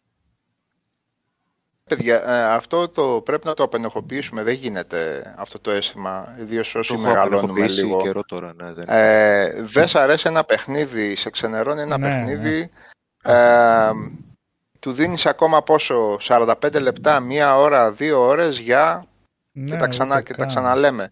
Δεν... ε, ε, τι να κάνουμε τώρα; Τόσα Ναι, πράγματα βέβαια. που μπορείς να παίξεις, να διαβάσεις, να δεις Ναι, τώρα τόσα κάτσεις να πράγματα αναλύσεις. είναι, ναι, τόσα πράγματα είναι. Λοιπόν, δεν, α, όπως και πρέπει να απενοχοποιήσουμε και λίγα πράγματα ε, σε ό,τι αφορά, λέ- ε, έγραφε ένα παιδί ας πούμε, ευτυχώς είδα το game trial και είδα ότι δεν είναι για μένα κτλ. Ε, μα ακριβώς γι' αυτό θα έπρεπε να υπάρχουν αυτά τα game trial, να μπορούμε να τα βλέπουμε και να... Δηλαδή, ε, εννοείται ότι δεν μπορεί να είναι ο- για όλους όλα. Δηλαδή, ε, ας- α- κάποιος που δεν έπαιξε ποτέ western RPG στην, α, πώς να το πω, στη hardcore του μορφή και θέλει να αποφασίσει στα 42 του να παίξει και καταλάβει ότι δεν του αρέσει αυτή η μορφή, Ε, ναι. ας, ας, α, ε, ας α, προσαρμοστείς σε αυτή την πραγματικότητα, ότι δεν θα του αρέσει αυτό το πράγμα. Ε, εγώ όμως να δηλώσω, Σάβα, ότι τουλάχιστον το, αυτό που παίρνω το γενικό κλίμα από τα. Γιατί είδα πολλά βίντεο στο YouTube, πολλά review, πολλά YouTube reviews. Ότι πολλοί κόσμοι από κάτω στα σχόλια δήλωναν ότι ξέρεις κάτι, δεν είχα παίξει ποτέ κάτι τέτοιο. Το πήρα λόγω του hype και μου άρεσε. Δηλαδή, Αυτό συμβαίνει. Και αυτό συμβαίνει από την Ναι. άποψη ότι δεν υπήρχαν οι κράχτες στην ίδια κατηγορία να, σε, να τραβήξουν τον κόσμο και να γνωρίσει την α, κατηγορία. Θέμα Έτσι. Είναι, είναι και τέτοιο παιχνίδι που θα καταλάβεις από την αρχή αν σ' αρέσει ή όχι. Αν για θα τα πάντα το συνεχίσεις, λέω, αν Νίκ. τα- Εγώ δεν το λέω πάντα τώρα και συγκεκριμένα για το Baldur's Gate, έτσι. Για, το, για, για όλα το λέω. Δεν, α, για, όλα, το- για, για όλων των ειδών τα παιχνίδια το λέω. Το ότι ε, κάθο, καθόμαστε και εκθιάζουμε ας πούμε, τα συστήματα μάχης στα σολσοειδή παιχνίδια δεν σημαίνει ότι κάποιος που ακούει πρέπει ντε και καλά να πει ότι α, πρέπει και εγώ να γίνω καλός σε αυτά τα παιχνίδια γιατί όχι, μα, άμα αν δεν σου αρέσει, δεν σε ελκύει αυτό το πράγμα γιατί να κάτσεις να γίνεις καλός για αυτό, σε αυτά τα παιχνίδια. Εάν το παιχνίδι απαιτεί 120 ώρες διάβασμα, γιατί αν δεν σ' αρέσει να διαβάζεις τα παιχνίδια σαν τα western RPG, να κάτσεις να το κάνεις αυτό το πράγμα. Ε, αυτό ήθελα να πω, γιατί εγώ το έπαθα αυτό με το Sekiro. Με το, το Sekiro εγώ δεν, ε, μετά από κάνα τρίωρο δεν ήθελα να το βλέπω. Αλλά έκατσα Ωραία, και το πάλεψα ναι. και το έβγαλα. Το, εντάξει, Ωραία. τρελάθηκα. Α, Σου άρεσε η εμπειρία; Σαν εμπειρία ήταν καλή, αλλά τώρα να σου πω την αλήθεια, εγώ όταν το έβγαλα, το έσβησα κατευθείαν ανιστάλα από την κονσόλα και λέω αυτό δεν θα ξαναμπεί μες στην κονσόλα. Τελείωσε. Ωραία, εντάξει, αυτό Α, ναι. Αλλά θέλω να πω ήταν η φάση ότι δεν, δεν μου έτυχε το ίδιο με το Elden Ring. Που το Elden Ring ήταν το πρώτο Soulsborne που πιάνω στη ζωή μου. Μμμ. Το Elden Ring με, με ωθούσε να ήθελα να παίξω. Το έκλεινα και έλεγα, Όχι, να πάω να δω τι θα γίνει παρακάτω. α, σοβαρά, το πρώτο ήταν το Elden Ring που έπαιξες; Ε, δεν έχω, δεν, ε, Α, έχω οκ. παίξει πολύ λίγο το πρώτο του Dark Souls. Λέμε κάνα Οκ. 10 ώρα. Τίποτα άλλο. Οκ, οκ, οκ. Έχουμε Και- κάνει κάτι, κάτι ωραία τηλέφωνο με το Σάβα να κράσουμε το Sekiro στην αρχή και μετά να λέμε καλό είναι. Οπότε είναι λίγο Ναι, γιατί παιδί. τρώγαμε ξύλο. ναι, αυτό ήταν τελείως διαφορετικό, όχι επειδή δεν το ξέραμε. Ναι. Επειδή είχαμε φάει ξύλο Κάναμε vent. ατελείωτο. Κάναμε Ναι. venting. Ξέρεις, Ναι, είναι, γάμο το. Αλλά είναι είναι ωραίο άλλο το Sekiro. πράγμα εντελώς από το. Ναι, ναι, ναι, ναι. Άλλο- ναι, άλλο παιχνίδι, άλλο παιχνίδι. Δεν μιλάμε για τέτοιο ή κάτι τέτοιο. Αλλά δεν ξέρω, είναι κάτι στο Sekiro που κατά το τέλος με ενοχλούσε πάρα πολύ που έπρεπε να μάθω το παιχνίδι να το παίζω 100%. Ξέρεις, δηλαδή πρέπει να μάθεις. Να, παί- δεν, μπο- δεν μπορείς να παίξεις όπως θες. Πρέπει να Όχι. παίξεις όπως θέλει το παιχνίδι. Άμα δεν το κάνεις, γεια σου. Σε αυτό έχεις ένα δίκιο σε σχέση με τα Souls τα παραδοσιακά. Είναι λίγο πιο ελεύθερο. Ενώ το Sekiro είναι πιο, πιο, πιο σε κουτιά, ρε παιδί, στον τρόπο που πρέπει να παίξεις. Έχεις ένα δίκιο στο που λες. Αλλά αυτό το κουτί που σε βάζει είναι τόσο γαμημένο εθιστικό που το οποίο. Ναι, δεν ξέρω. Στις πρώτες ώρες μου το έκανε και ειδικά boss με τον boss. Ωραίο το lore, ωραίο όλα αυτά που βλέπεις που ανοίγει σιγά σιγά και και και. Αλλά κατά το τέλος πολύ κουραστικό. Δηλαδή, όταν έβγαλα, ας πούμε, το δεύτερη φορά το, το κουκουβάγια, γιατί ήθελα να τον έβγαλω δεύτερη φορά παρόλο που ήταν. ε, Optional. ναι, optional. Εντάξει, τρελάθηκα. Δηλαδή, μέσα στα νεύρα. Ε, τον, βα- έπαιζα μια μισή εβδομάδα. Ήθελα. Ε, και στο τελικό boss, που μου πήρε δύο εβδομάδες το τελικό boss. Εντάξει. Πόσες φορές να παίζεις το τελικό boss δύο εβδομάδες, δηλαδή. Ξανά και ξανά και ξανά και ξανά και ξανά. Εντάξει, σε κάποια φάση. λέω, Άμα κάνουμε, άμα κάνουμε το χριστουγεννιάτικο, θα πούμε, θα σα πω για το δικό μου ghost με το Sekiro. Το συγκεκριμένο, αλλά δεν θα το αποκαλύψω τώρα. Τη μεγάλη μου gaming ντροπή. Κάποιο Και στο- μηχανισμό πάλι δεν θα Έβαλες με ήξερες, cheat. έτσι. Ε, πώς το έπαιξες; Κόλλησε. Γιατί- Να, αυτό ή για τον Gears of War μήπως να πούμε καλύτερα το φάντασμα. Όχι, θα τα πούμε. όχι, Κόλλησε. Ε; Κόλλησε. Το Κόλλησε τελευταίο τον πώς τελικό κόλλησε και boss. το βγάλες. Δεν θα πω τίποτα. Άμα Α. θέλετε να το πούμε σε ένα special Κλείτσες, affair. ναι. Το Gears of κλίτσα, ρε. War. ε. Το παίζαμε Όχι. co-op το Gears of War ένα για ώρες ώρες με τον Ωραία. Νίκο έτσι. Θα του πω κάνε κάνα active reload. Πώς το είχαμε πει εκεί πέρα; Active- Πω ναι, δεν μου ρε, βγήκε δεν το ήξερε active reload. Ε, Κάτι Ναι, τέτοιο για το πρέπει να active είναι. Και reload, λέει ναι. τι εννοείς; Και λέω το active reload. και κάνει α, α, α, ναι. Δίθεν. και μετά από λίγο τι είναι το active reload; Ρε, και εγώ δεν ήμουνα σε αυτό. Ναι, ρε, Μπορεί, ρε. Ναι, Μα, ναι, ήμουνα. ήμουνα, ναι. Έπω, έτσι. το, πιο, το πρώτο του tu- tutorial του, του Gears of War στο, στο Ναι, 360, Active Reload. Τι είναι το Active Reload? Κατάλαβα. Αυτό Γιώργο, μπορούμε να πούμε ντροπιαστικά πράγματα που έχουμε κάνει στα, στα game μας. Δηλαδή, για μένα αυτό που έκανα στο Sekiro είναι ντροπιαστικό και θα το αποκαλύψω πρώτη φορά μόνο αν κάνουμε special επεισόδιο, αλλιώς Α. δεν θα το πω. Να Ωραία. πούμε ευχαριστώ και για τον donation για τα παιδιά εδώ πέρα. Ναι, ναι, ναι, Με παιδιά, Καπραράν Τι είχες και κάνει Σπύρος. farming, Να είχες είστε καλά. κάνει. Τι είχες πάει 180 επίπεδο. Τι είχες κάνει. Δεν είχε τέτοια πράγματα το Sekiro. Δεν μπορούσες δεν να είχε. κάνεις. Όχι. Ή θα το πούμε σε ένα special επεισόδιο που θα αποκαλύψουμε καλά.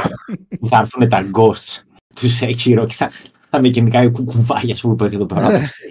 Άστα να- Δεν την Μα ξέρω. ήταν και αυτό, ήταν και αυτό στο Sekiro, ότι δεν μπορούσες να κλέψεις από αυτή την άποψη. Ναι, δεν- δεν μπορούσες δηλαδή να είναι Dark Souls να πας 180 επίπεδο και να βγάλεις το παιχνίδι. Ναι, Δεν είχε. ναι, ναι. Το- Τα Και- επίπεδα ανέβαιναν μετά boss που, έ- που έτρωγες. Δεν, δεν, δεν μπορούσες να κάνεις κάτι άλλο. Και Για- δεν μπορούσες να πεις ότι είδα οδηγό και έμαθα πώς να το κάνω, έτσι. Ναι, έμαθα πώς να το κάνω. Εγώ ε, το τελευταίο boss πρέπει να είχα δει 15 οδηγούς. Λέω εντάξει, τον ξέρω, τον ξέρω. Τον ήξερα. Αλλά κάθε Δεν το φορά. έκανες. Ναι, κάθε φορά ξύλο. ξύλο. Ειδικά στο τέλος όταν το βγάζει στην τρίτη μορφή και λες. Μα έκανα στην τρίτη μορφή και τρέμουν τα χέρια σου και λες, δεν υπάρχει τώρα, τον έχω βγάλει. και ε, εντάξει, τάκ την τρως και πεθαίνεις κατευθείαν. Και λες, όχι. Είναι το θέμα. Το τελευταίο boss του Sekiro είναι ότι σε κάνει intimidation κανονικό. Σε φάση έφτασε τρίτη τέτοιο. Πούτσα μου. Σαν κατεβάζει κάτι κεραύνου, κατεβάζει τα πάντα. Το Θεό Μα κατεβάζει ό,τι εκεί θέλει. κατεβάζετε Ναι. πάντα. Ναι. Είναι Ναι, πολύ ναι, τη υπερβολής. Το τελευταίο boss βασικά είναι. Εμένα όλο το παιχνίδι το λάτρεψα και αυτά. αλλά Το τελευταίο boss είναι κακός σχεδιασμός σας, παιδί μου. Εντάξει. Δεν γίνεται να το βάλεις τέσσερις φάσεις, εκ των οποίων η πρώτη κάλλιστα θα μπορούσε να είναι πριν από ένα checkpoint, ώστε να πολεμήσεις απλά στο τέλος των άλλων. Η πρώτη φάση, δηλαδή, εντάξει, μάθαινες να τη βγάζεις χωρίς να σου ρίξει ένα χτύπημα, έτσι. Επομένως, ναι, ναι. έλεγες, Ε, άσε με να μην τι κάνω, να μην το κάνω αυτό το πράγμα κάθε φορά που χάνω. Εγώ στις, α, στα boss πλέον α, δύο φάσεων είμαι αρνητικός να πω την αλήθεια. Μμμ. Να πω την αλήθεια. Γιατί α, α, είναι ακριβώς αυτό που είπε ο Νίκος, δεν νομίζω ότι προσφέρουν τίποτα. Γιατί όταν φτάνεις α, να γίνεις καλός, η πρώτη φάση βγαίνει, όπως το είπε, ε, ουσιαστικά δεν βγαίνει τυχαία, βγαίνει χωρίς χτύπημα. Ε, οπότε για, γιατί με κουράζεις έτσι, οπότε το βάζεις εκεί σαν εμπόδιο για να με Ναι. κουράσεις για τη δεύτερη Αυτό. φάση. Και ένα χαρακτηριστικό άλλο τέτοιο boss παρόμοιο είναι ο, πώς τον λέγανε, στο Dark Souls 3 το προαιρετικό με τον Δράκο. Ο King, ο Nameless King. Α, το, ναι. το τέτοιο. Το... Στην, Που- ε, που την, έκανε ε, στο... διαλυμένη πόλη. Ναι, το emoticon εκείνο, Ναι, πώς το ναι, ναι, λέγανε. ναι. Και... Που τη φάση την πρώτη με τον Δράκο που πετούσε, μάθες να τη βγάζεις χωρίς να σε πετύχει πάνω κάτω και μετά σε έσκυζε Ναι. το άλλο. Οπότε, Είναι ένας Souls boss Ναι, σε λες Sekiro King, περιβάλλον. ναι, Ο Nameless King, ναι. ναι. Παιδιά, έχω να δηλώσω ότι το κρασί αυτό είναι αριστούργημα. Έχω να πω. Μπράβο. Δηλαδή, τι καλή επιλογή. Θα σου το προτείνω Τα άσχετο. κρασιά τελείως. φέτος είναι δυσεύρετα, να ξέρετε. Product Ε, δεν placement. ξέρω, ναι. Τα φετινά δηλαδή. Και μόνο που πολύ, λέγεται πολύ χάρη παραγωγή. Ωραία. Paradise can wait. Εντάξει, οκ. Μπορεί να περιμένει ο παράδεισος ακόμα. Ω, όχι τι μας περιμένει ο παράδεισος, θα αναποδημήσουμε από εδώ πέρα. Έχουμε εξασφαλίσει τη θέση αλλού. Αλλά ναι, και και ένα γρήγορνο. Ε, σας το προτείνω ανεπιφύλακτα. Ωραία. Στο timestamp μετά το Sekiro θα πάνε τα κρασιά. Ευχαριστώ για όχι, αυτή την όχι. παρέμβαση. Να σου πω κάτι, δεν είναι Κεφάλαια. Σημειώνικα. Ναι, Όλα. κανονικά.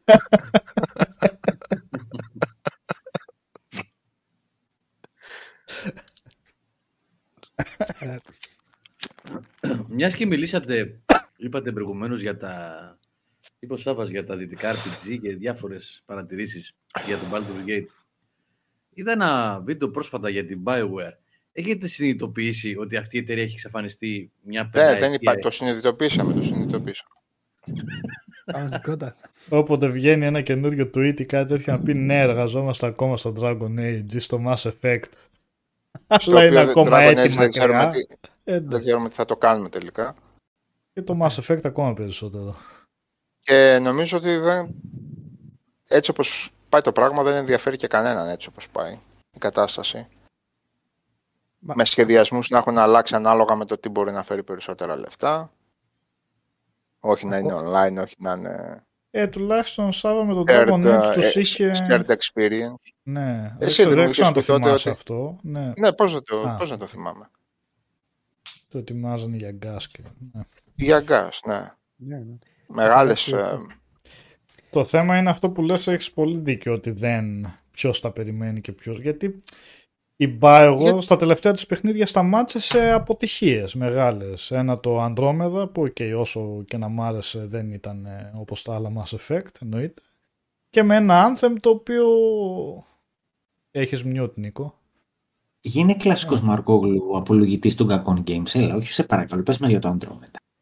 Αν τα είχαμε πει πάλι θα τα λέμε για το Πες μας Andromeda. πώς- Για αν κάτσετε, αν Ήτανε σκεφτείτε για γαμάτο την το παιχνίδι. BioWare, το, το πόσο ακυρωμένα, Θα σε βάζω και στο πόσα mute μάπα ή κιόλας. πόσα ακυρωμένα έχει. Ε, Ναι. δηλαδή είχε ακυρώσει εκείνο το τετραπλό, το, το τετραπλό co-op το, τελικά το οποίο το είχε βάλει σαν μηχανισμό στο online του Dragon Age, του Inquisition. Εκείνο εκεί που ήταν τέσσερα συνεργατικά, που θα, που θα ήταν ένα πράγμα με βαμπυροδυνάμεις, κάπως ήταν ρε παιδί μου ένα. Ναι. Είχε δεν ακυρώσει το θυμάμαι Command and Conquer. τεσσερις φορές το είχε ξεκινήσει σαν κανονικό, το General στο 2, μετά το πήγαινε σαν free online. Γεια σας, πάει αυτό. Στο Anthem έφαγε την πατάτα του αιώνα. Ε, Dragon Age το επόμενο το πάει για άλλο σχεδιασμό, για άλλο ξεκίνησε, για άλλο πάει τώρα. Αν, πάει- αν πηγαίνει. Δύο το φορές είχε Andromeda αλλάξει. το πήγε πειραματικά γιατί ασχολιόταν με κάτι άλλο και τελικά με τι είχε ασχοληθεί τότε, δεν θυμάμαι. Με το Anthem. Α, ναι, σωστά, με το Anthem. Και Είχαν- εκεί είχαν πήγε δώσει μια πειραματική μικρή ομάδα. ομάδα, σε μια μικρή ομάδα. Οι, οι, οι παπαριές που έχει κάνει αυτή η εταιρεία, τώρα η πετιότητα της EA, η πετιότητα της ίδιας της εταιρείας, δεν μπορώ να το ξέρω, ε, είναι α, ατελείωτες. Δεν είναι να πεις δηλαδή ότι κάτι πήγε στραβά. Πήγαν Εκεί όλα τα- στραβά. Κάπου μπαίνει και η αιτία της BioWare πέρα από τη CA. Πώς, γιατί στη τι; τελική single player παιχνίδια βγάλαν και το Andromeda και το Inquisition. Άρα ως τι σημείο να μπήκε από πάνω η, η EA να τους έβαλε χέρι κάντε εκείνο και κάντε το άλλο. Ε, ότι Ε, ασχολήθηκαν παίζανε- μικρές ομάδες ή ότι ασχολήθηκαν α, άλλες ομάδες α, με άλλο σχεδιασμό. Ε, άντε το Andromeda πες ότι τέλος πάντων θα πούμε Νομίζω πολύ. ότι δεν χωρίς στοιχεία τη τώρα. μαχαιριά, τη, η μαχαιριά στο στήθος η Bioware την έφαγε και είναι και βαθιά και δεν, δεν γιατρεύεται με το Anthem, παιδιά. Αυτό, Έκανε πολύ ναι. μεγάλη ζημιά αυτό το project. πολύ μεγάλη ζημιά. Αυτό θα μου πεις ναι, εκεί μπορεί να μπει και δάχτυλος η EA βασικά. Ότι θα βγάλει Μα το εκεί online σίγουρα και μπήκε τέτοια. δάχτυλος η EA Όχι και τα μπορεί, ντοκιμαντέρ ναι, που σίγουρα. έχουν- Ναι, αφού ήταν Τα και α- ντοκιμαντέρ που έχουν βγει ήταν για άσχετο όλα αυτά παιχνίδι για που την είχαν εταιρεία γίνει. κιόλας. Ναι, ναι, για το ψεύτικο demo που είχαν δείξει ότι ήταν ναι. ένα demo που φτιάχτηκε στο πόδι και ούτε οι ίδιοι ήξεραν το παιχνίδι πώς θα είναι. Φτιάξανε Ναι, κάτι ναι, και ναι, δείξανε. ναι. Σε εκείνη και την ηθρή το θυμάστε. Αυτά έχουν, Ναι, ναι, ναι. έχουν αποδειχθεί. Μα έχουν- λέγανε. Ναι. Είχαν δηλώσει από developers που βλέπανε, λένε. Βλέπαμε βίντεο και λέγανε τι θα έχει το παιχνίδι και λέγανε πότε το αποφασίσαμε αυτό, πότε έγινε Ναι. αυτό, πότε πήρε αυτή Ναι. τη τροπή το παιχνίδι. Γιατί τα Το ίδιο κάνανε παιχνίδι τελώς το φτιάχνουμε. πόδι. Ναι, Ναι, το κάπως βλέπανε και έτσι. το ίδιο. Αυτό φτιάχνουμε. Τι, τι έγινε. Ναι.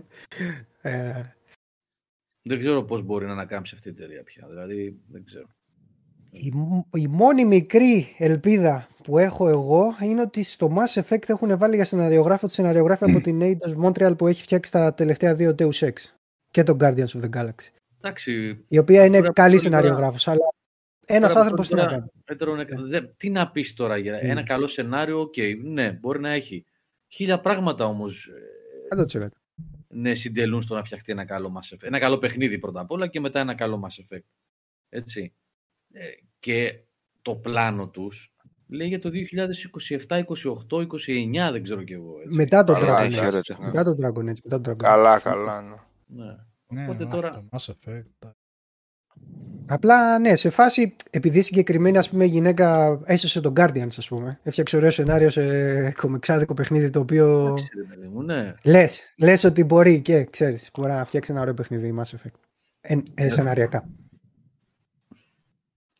Να δούμε. Η Larian είσαι ο Bioware. Ναι, να βγάλει και το Kotor το 3 η Larian, να γίνει μια και καλή πάπ, να μπει σφραγίδα. Το Kotor πέθανε, ζει. Μια το πεθαίνει, μια Kotor ζει. συνεχίζει. Ποιο Kotor? το online συνεχίζει. Το, Μια όχι, χαρά. το, Ότι- Το άλλο το remake το, Το είχε remake. αναλάβει η THQ. Επομένως. THQ. Τον Την κόσμο τελευταία της. εβδομάδα τη μία μέρα πεθαίνει και την άλλη μέρα Εντάξει. ξανανασταίνεται το project. Κάτι γίνεται εκεί πέρα, κάτι παίζει. Να δούμε. Ε, δεν πειράζει. Παίξτε το παλιό. Παίζετε. Είναι λίγο, αλλά παίζετε. Εντάξει, οριακά. Ναι, ναι. Οριακά. Με κανένα μοντάκι πάνω. Δεν ξέρω αν υπάρχουν και μοντάκια. Εντάξει, δεν θα το. Ε, ε, τι ας πούμε, επειδή το έπαιξα πρόσφατα πριν από κάνα τρίμηνο, παίζεται, εντάξει. Το πρώτο; Υπάρχει Μμ. για το 2, για το 2 που έχει και τα έξτρα, το έξτρα υλικό που είχε κοπεί. Νομίζω. Έχει με ήδη mod. το θέμα. Τι Ναι. mod; Ναι, για το 2 υπάρχει mod που έχει και έξτρα. Γιατί ε, θυμάστε τελείω απότομα το 2. Μμμ. Ναι. Ναι, αφού δεν το είχαν. Ξέχασαν το τέλος. Ναι, ναι. Δεν λέγαμε. Ε, Κάπου είχα διαβάσει ότι υπάρχει mod που έχει και, τα, και κομμένο σενάριο. Δεν ξέρω. Μμ. Και εκεί το Ένα έχασα άλλο το θέμα πράγμα. που θα ήθελα να συζητήσουμε τώρα που είναι και ο Σάββας εδώ, αν και αυτό θέλει και να κάτω... Καλά, τι να ψάξεις. Πε- Δέκα ειδήσεις πίσω να πας, κάθε εβδομάδα βλέπεις και κάτι καινούριο. Το γράψαμε και σε ένα κομματάκι μικρό που ας το πούμε editorial που έχουμε στο περιοδικό που βγάλαμε την Κυριακή που κυρίως ο Νικόλας με το Γιάννη ε, τον Πορτούλα το στην. Ο Γιάννης είναι ένα Κυρίως ο Γιάννης. ο, ο Γιάννης είμαστε είναι, δίκαιοι. είναι που έχει Ναι, καλλιτεχνική κάνει όλη τη επιμέλεια δουλειά. στο Ναι. περιοδικό. Ο Γιάννης είναι ο John JP που βλέπετε στο chat εδώ και συνεισφέρει, είναι γραφίστας ο Γιάννης και βοηθάει στη καλλιτεχνική επιμέλεια, στο στήσιμο ουσιαστικά αυτού του ψηφιακού περιοδικού. Τέλος πάντων, έγραψα ένα κειμενάκι για αυτό το ότι όλοι μας, και εγώ ο ίδιος το λέω, ότι ήταν καλή χρονιά αυτή, πολλά παιχνίδια, πολλά καλά παιχνίδια. Είναι μια χρονιά που θύμισε ρε παιδί μου κάτι από παλιότερες περιόδους. Καλά, πέρασε και δεν ακούμπησε, γιατί άμα ρίξει μια ματιά στο 2008, στο 2009, στο 2010, το 23 δεν του λέει τίποτα. Δεν λέει τίποτα σε αυτές τις χρονιές, αλλά τέλος πάντων ήταν μια χρονιά που είχε υλικό, είχε παιχνίδια καλά. Ή να σε διακόψω εγώ ή δεν παίζουμε τόσο πολύ κι εμείς. Να μην είμαστε άδικοι γενικά. Ωραία, να το δεχτώ. Καταλαβέ. Το δεχτώ, ναι, ναι, να το δεχτώ. να το Μμ. δεχτώ. Απλά αυτό που συμβαίνει τώρα και δεν συνέβαινε τότε ή τουλάχιστον το μαθαίνουμε τώρα και δεν το μαθαίναμε τότε. Δεν ξέρω. Αυτό που συμβαίνει όμως είναι ότι μέσα σε αυτή την εφορία από την ε, επίπλαστη, κατά την άποψή μου, που υπάρχει για, το, για την gaming βιομηχανία, ακούς συνεχώς να κλείνουν στούντιος, συνεχώς απολύσεις, ε, είτε πρόκειται για στούντιος που ανήκουν σε μεγάλες εταιρείες, είτε πρόκειται ένα παράδειγμα που λέγαμε τις προάλλες για τη μη Έστειλα παρεμπιπτόντως στα παιδιά, τους ευχήθηκα ότι από την ομάδα του Game Over έχουν τα καλύτερα ε, για την σταδιοδρομία τους και περιμένω να μας στείλουν αυτό το The, the Kerst κάτι, The Kerst Crew, το DLC. Το DLC, ναι. Αγαπάμε γενικώς. Να Ναι. τους πεις. Ε, τα πράγματα είναι... Όχι, τα πράγματα είναι άσχημα. Υπάρχει, υπάρχουν όμως ε, εξελίξεις στη βιομηχανία που δείχνει ότι δεν υπάρχει τόση πολλή εφορία και ανάπτυξη έτσι όπως τη θέλουν ενδεχομένως κάποιοι, κάποιοι επενδυτές και κάποια στούντιος. Κυριολεκτικά κάθε εβδομάδα, κάθε εβδομάδα ακούμε για απολύσεις και κλείσιμο στούντιο. Είτε μικρότερο είτε μεγαλύτερο. Ε, πώς να Ενώ μην εκεί- κλείνουν και πώς να μην απολύονται.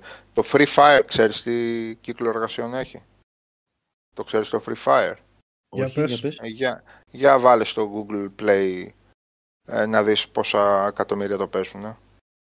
Αν ξέρουν όλα αυτά τα παιδιά πλέον ότι με ένα Free Fire ή ένα, με ένα, με ένα πιστό αντίγραφο ας πούμε του κάθε Fortnite ή του κάθε PUBG μπορούν να βγάλουν ε, σε έξι μήνες αυτά που θα έβγαζαν σε τέσσερα χρόνια με ένα κανονικό παιχνίδι, αν πήγαινε καλά το κανονικό παιχνίδι, τότε τι να κάτσει να κάνει το στούντιο.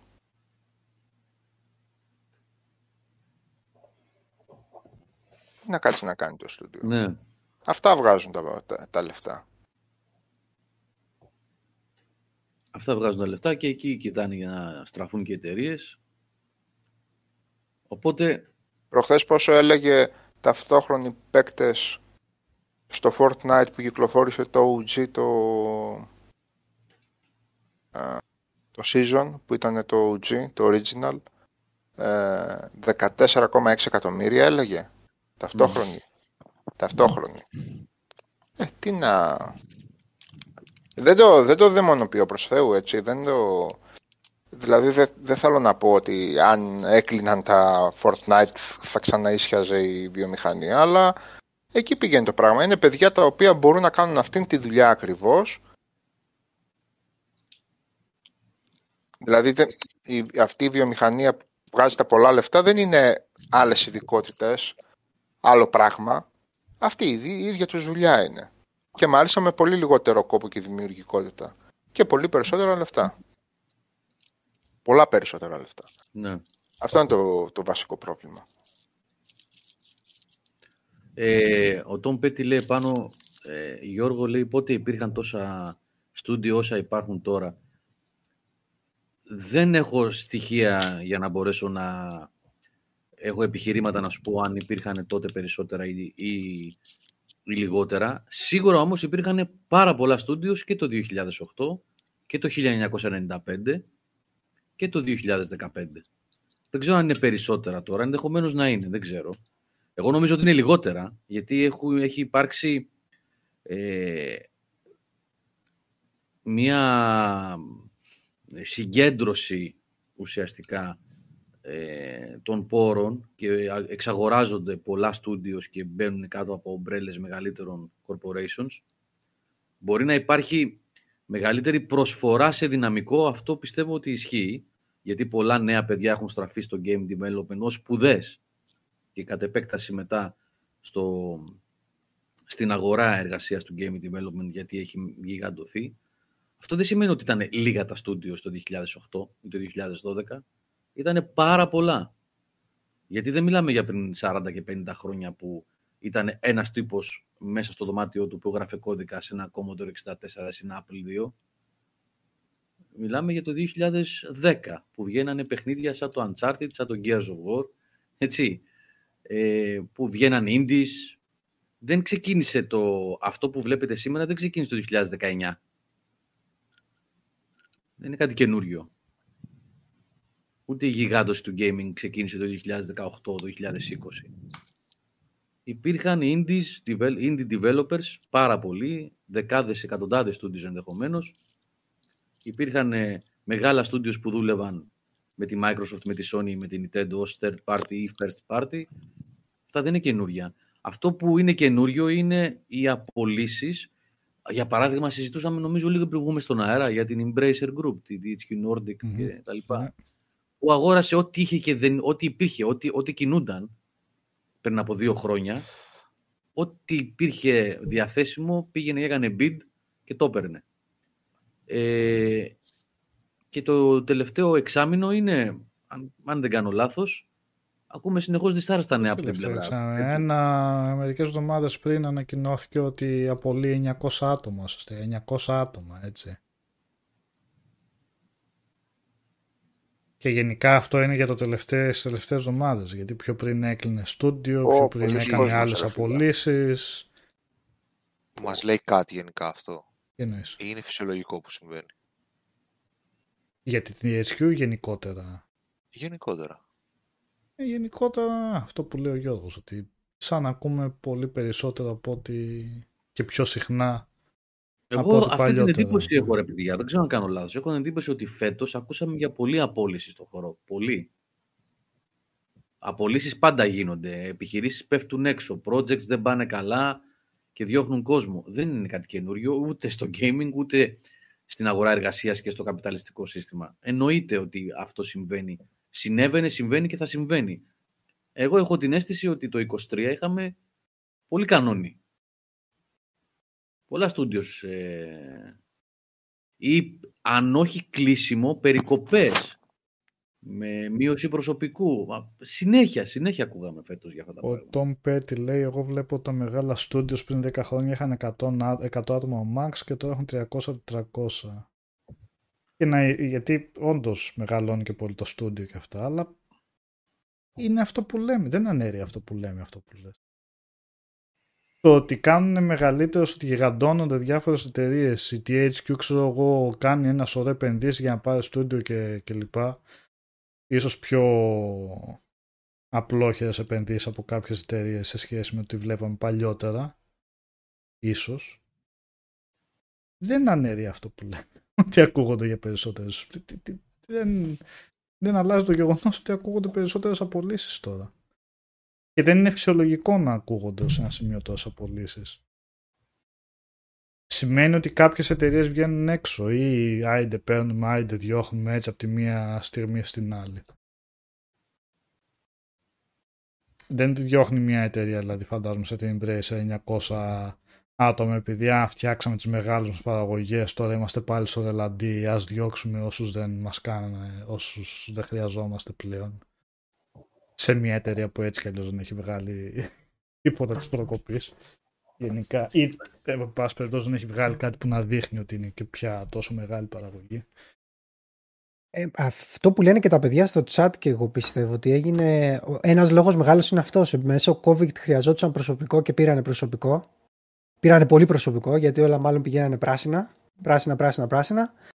Ε, και στην τελική δεν το χρειάζονται. Μας έχουν αποδείξει άλλωστε αυτοί οι άνθρωποι ότι δεν είναι και οι πιο έξυπνοι στον κόσμο. Τα μεγάλα κεφάλια της βιομηχανίας. Οπότε σου λέει ανεβαίνουμε. Φέρε κόσμο, φέρε κόσμο, φέρε κόσμο. Ε, αυτό επί COVID ότι πήραν περισσότερου επειδή τους χρειάζονται και τώρα, δηλαδή που λέει και ο Tom Petty ότι ήταν λογικό Mm. να επανέλθουν σε προηγούμενα επίπεδα μετά Yeah. τον COVID. Γιατί; Δεν κάνει περισσότερα νούμερα, τι έχει πέσει σε ύφεση η βιομηχανία Ε, τώρα, έχουν Ναι, έχει μειωθεί; πέσει, έχει πέσει σε, σχέση, σε σχέση με τα νούμερα που είχε επί COVID, ναι, έχουν πέσει. Γιατί σκέψω ότι επί COVID ε, παίζανε πολύ παραπάνω άνθρωποι. Δηλαδή ήταν σπίτι τους και ξέρω εγώ ή Netflix θα βλέπανε που λέει ο λόγος ή θα παίζανε.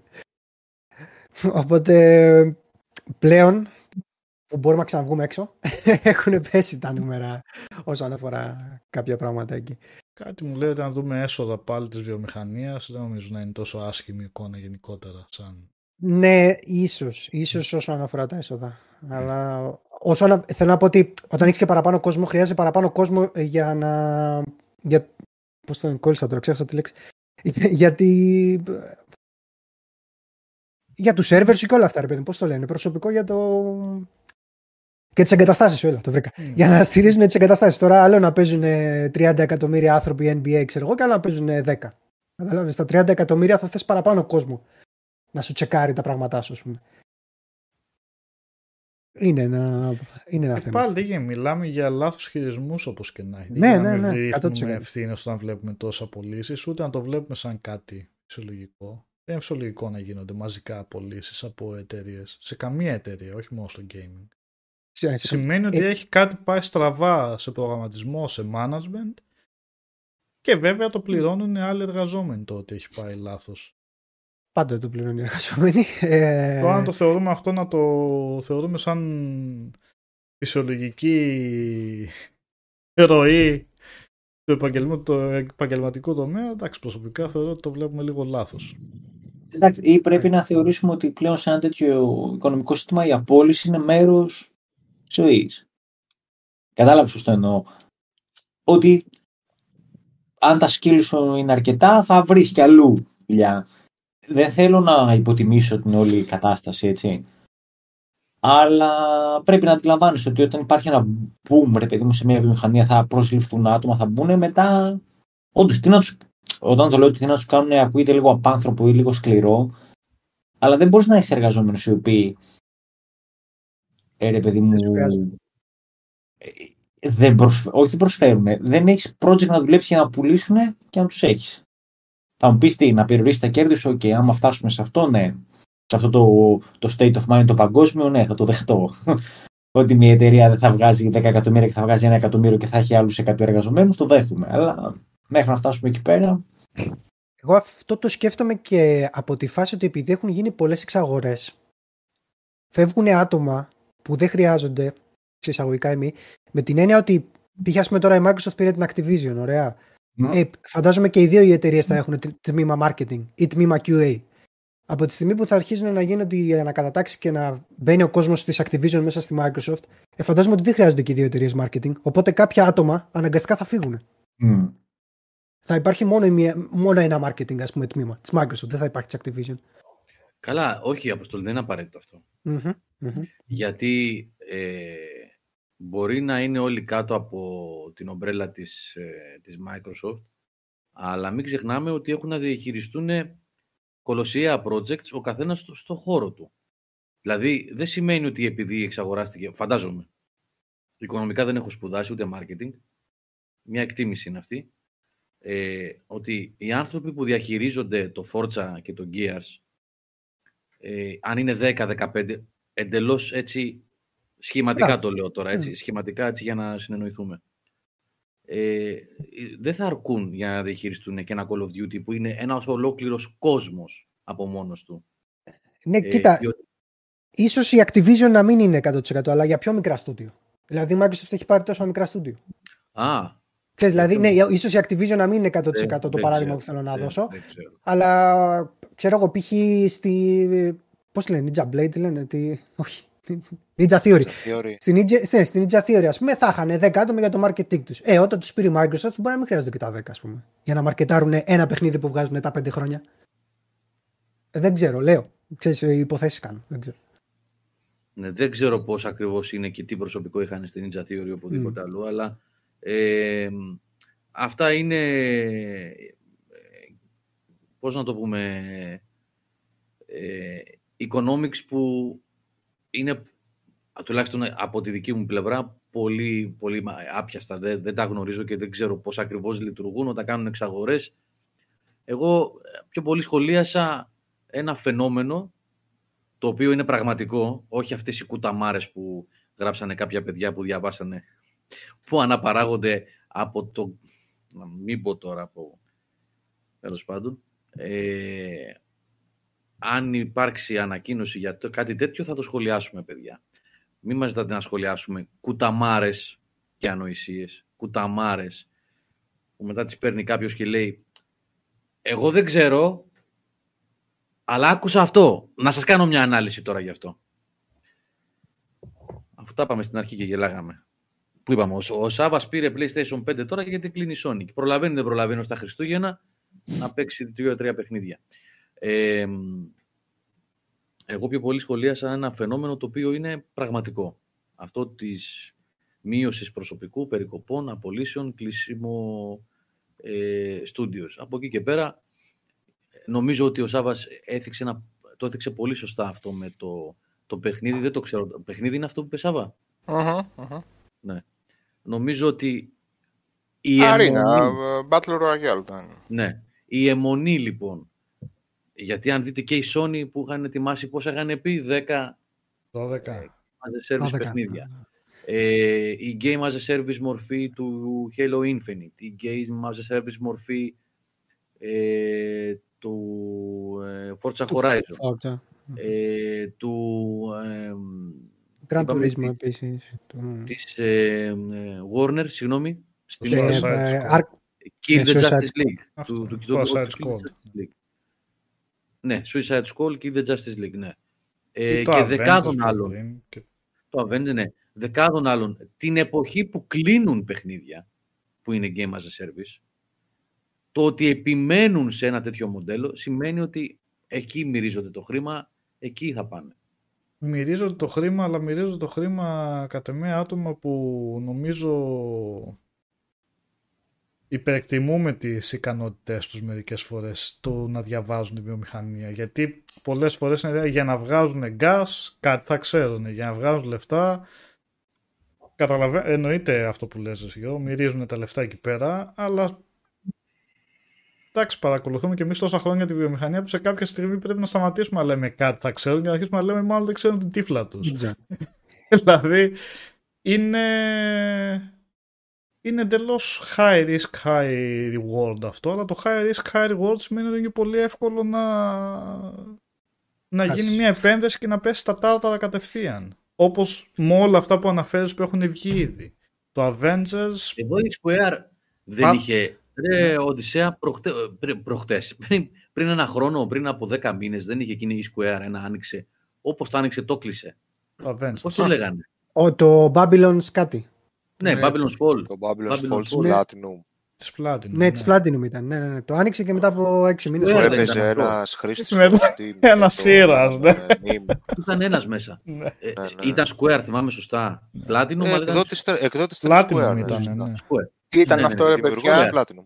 Το ένα action ήταν, ε, σαν gas ήταν βασικά. Ένα αυτό. gas Ναι. action παιχνίδι Α, από την gas Platinum ήταν. Games. Ναι, Ναι, ναι. ναι, ναι, ναι. Το οποίο Πώς πήγε έκατσε; άκλαυτο μετά από 2-3 μήνες πρέπει. Άντε- Ή άντε, Ναι. να μην λέω υπερβολές, άντε κάνε εξάμεινο maximum. Ναι, κάτι τέτοιο θυμάμαι και εγώ, που έτσι. ήταν κάτι θλιβερά πέντε άτομα το παίζουν και στο τέλος που λέει ο Οδυσσέας ένας. Είχε το Steam Ένας ήταν count μέσα ένα κάποια άτομο. Ένας. Δηλαδή, εντάξει. Λοιπόν, η εταιρεία αυτή που χάλασε κάποια χρήματα, κάποια εκατομμύρια, δεν ξέρω τι και πώς, γι' αυτό, έκανε ανακοινώσεις παραπώνων για τις επιδόσεις του πρώτου Tomb Raider. Θυμάσαι, Σάβα; Ναι, βέβαια. Μμ. Του πρώτου Tomb Χωρίς να Raider. ξέρουν τις Crystal Dynamics ότι Ναι, είναι δυσαρεστημένη Square. ναι. Όχι Αυτοί μόνο τότε, αυτό. και- έλεγαν, αυτοί τότε έλεγαν α, μια χαρά είναι. Με 5 εκατομμύρια πωλήσεις. Πέντε Μια χαρά εκατομμύρια, πάει. τέσσερα Ναι. κάτι. Και στο Dead Space το ίδιο είχε γίνει από την πλευρά της EA. Δυσαρεστημένη. Ναι, στο Dead Space. Δυσαρεστημένη ναι, για ναι, ναι. survival horror παιχνίδι με 4-5 εκατομμύρια πωλήσει. Εντάξει, καταλαβαίνεις ότι δεν Όχι, στο, έχουν. το πρώτο δεν είχε φτάσει τόσο. Όχι, για το, στο πρώτο δεν ήταν δυσαρεστημένη. Για Ναι, το ναι. 3 λέω. Στο πρώτο γενικά υπήρχαν. Ε, πώς να το πω; Στο 3 ήταν δυσαρεστημένη. Ναι, Με στο 4-5, 3 ήταν ναι. δυσαρεστημένοι, ναι. Και με τις δικές τους μαλακίες μέσα. Ναι. το κάψα. Το οποίο Ε, καταλαβαίνεις ότι δεν έχουν επαφή. Δεν μπορείς να περιμένεις. Είναι ψηλονής είδος και τέτοια survival horror να κάνεις τι, τι, τι θράψη με αυτό το παιχνίδι, ως action και στοιχεία να βάλεις. Κάτι μέσα είχε ένα συγκεκριμένο DNA. Αλλά γενικά... έκανα. ναι, Και για το Final Fantasy 16 το είπανε. Και περιμένουμε και σε κάνα χρόνο να το πούνε και για το Final Fantasy 7 το Rebirth. Περιμένετε. Θα πουλήσει και αυτό 4-5 εκατομμύρια και θα πούνε δεν πουλήσαμε. Λέμε. Ε, παραπάνω θα πουλήσει αυτό. Λες. Ναι. Ε, είναι το μόνο παιχνίδι Square που πουλάει, ας πούμε, single player. Επομένως, ναι, ως τι σημείο, ως κάποιο σημείο θα φτάσουν, θα τρώνε τα κεφάλια, θα τρώνε κεφάλια, θα δουν ότι δεν γίνεται.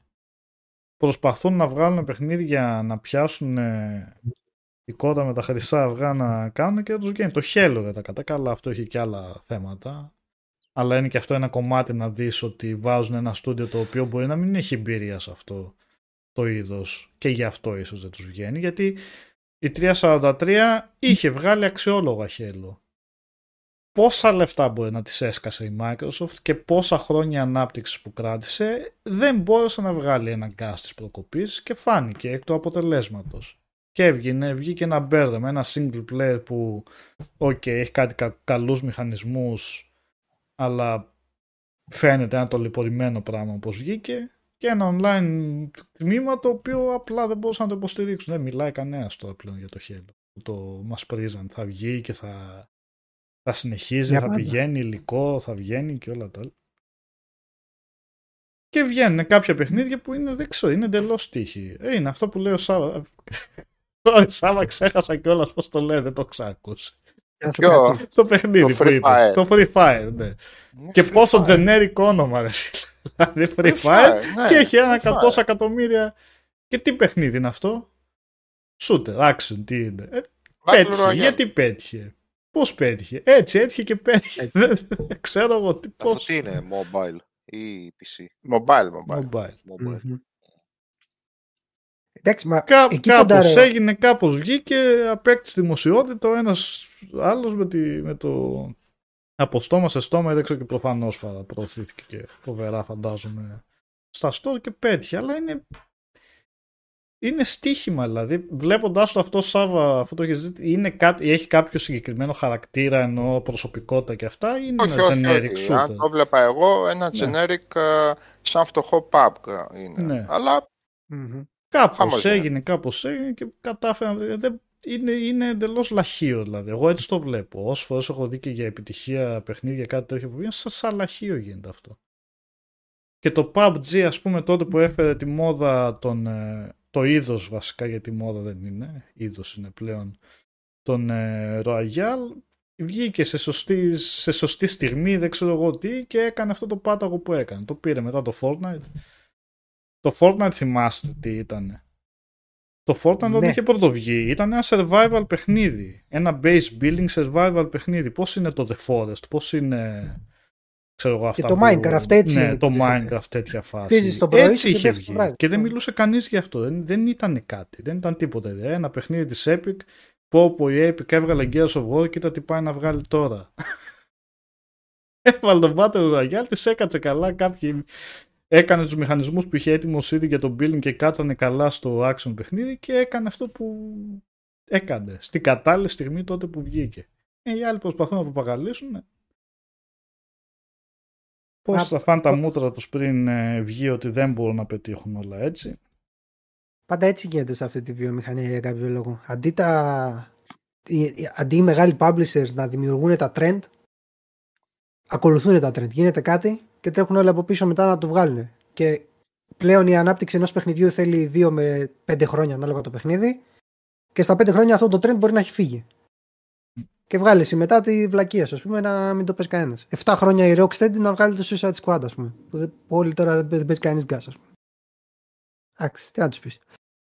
Εκεί ποντάρω και εγώ στο ότι είναι λίγο βλακούλιδες ή ίσως δεν βλέπουν τόσο πολύ τη βιομηχανία εκ των έσων αυτή που είναι κεφάλια και γι' αυτό ίσως πήραν τόσο, πολλά, τόσο πολύ κόσμο στον COVID και τώρα τους απολύουν όλους.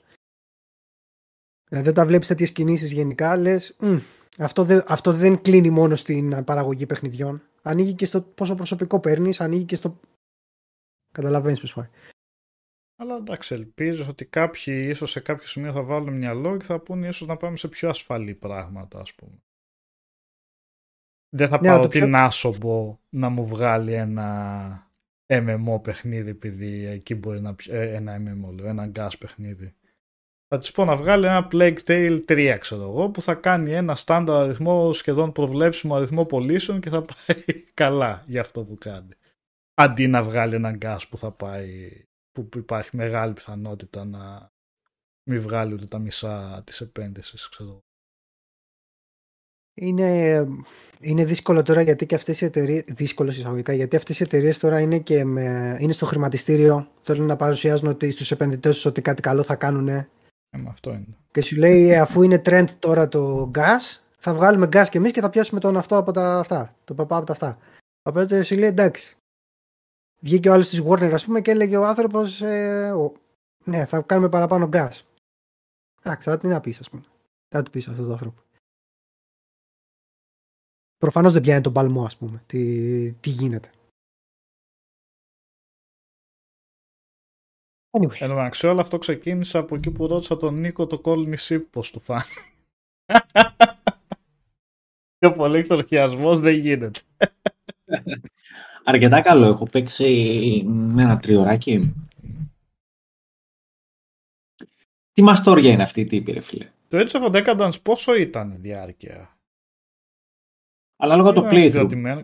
Ε, με μπλα μπλα. Εγώ με μπλα μπλα το πήγα μόνο. Ε, με μπλα μπλα ήταν εκεί στο 20, στο 20 ώρο. Πέφτανε λέει το ξύλο, έτσι. Έχει πολύ ξύλο. Στις 20 ώρες παίζει να νίκησα σε τρεις μάχες, ξέρω εγώ. και να έχασα σε άλλες 10-15 που είπα ας δω αν βγαίνει αυτή η μάχη και έκανα load. Να, ναι.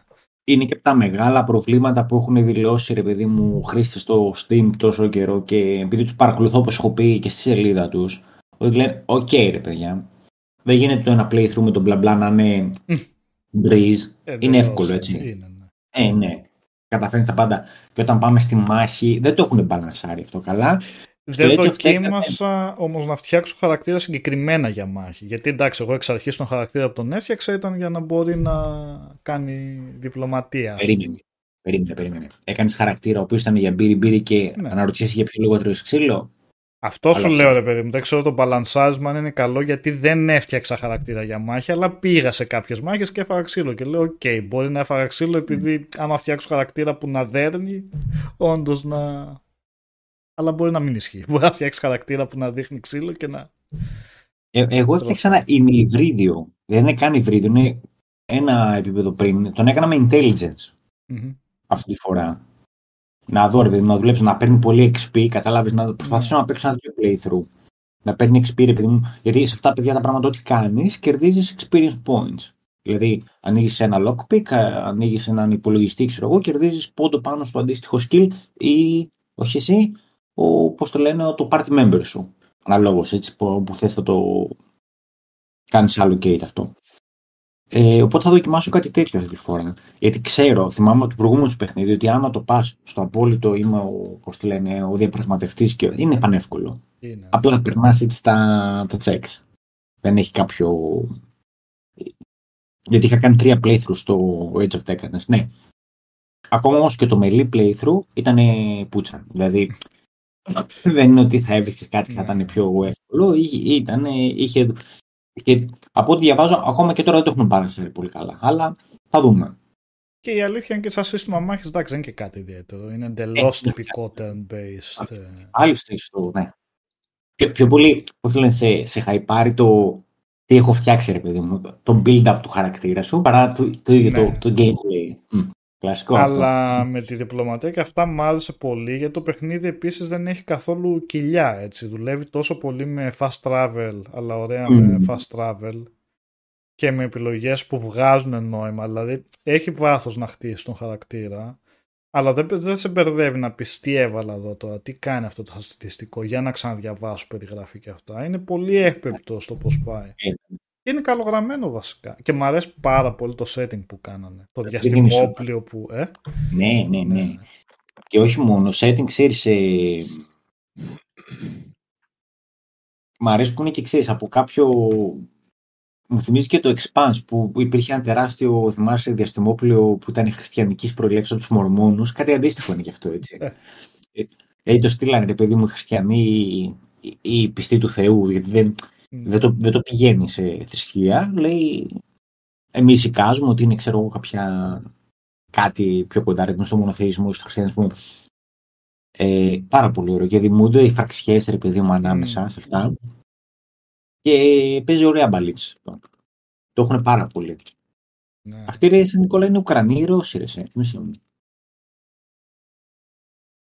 Δεν θυμάμαι καθόλου. Δεν θυμάσαι. Ή ναι, ένα από τα δύο είναι. Νομίζω να είναι εδώ.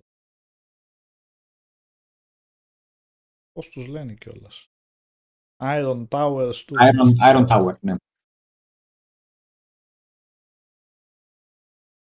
Ε, Κατά άλλα, ναι, τα δύο επόμενα μου review, παιδιά, να ξέρετε, θα είναι το Last Train Home, που βγαίνει στις αύριο, αύριο είναι επίσημο, οπότε μέσα στο σκου θα το γράψω. ποιο ποιο; Γράφω. Το Last Train Home, το Τσεχοσλοβάκι. Ουκρανία. Την Ουκρανία είναι. Ουκρανία, είναι, έτσι. Πώς το ήταν επόμενο αυτό θα- τελικά; Περνάω πάρα πολύ καλά. Ρε παιδί μου, είναι ένα, ένα mix, αν πάρουμε survival, RTS, ε, μ, τι άλλο, εντάξει, όχι Grand Strategy, μην, μην γίνω υπερβολικός. Ποια άλλα στοιχεία έχει πάρει, τα δουλεύει όλα στο 6 με 7, τίποτα δεν είναι πάρα πολύ. Ναι. Τίποτα δεν είναι, γιατί ουσιαστικά δεν έχουμε εξειδίκευση. Και πρέπει, ακόμα δεν έχω αφήσει στο μυαλό μου αν το άθροισμα των 5 εφταριών των ειδών του gameplay μας κάνει ένα 9 ή είναι ένα 7. Θα το αποφασίσω επειδή μου να τον τερματίσω, γιατί δεν έχω τερματίσει ακόμα. Αλλά έχω να δηλώσω το εξής.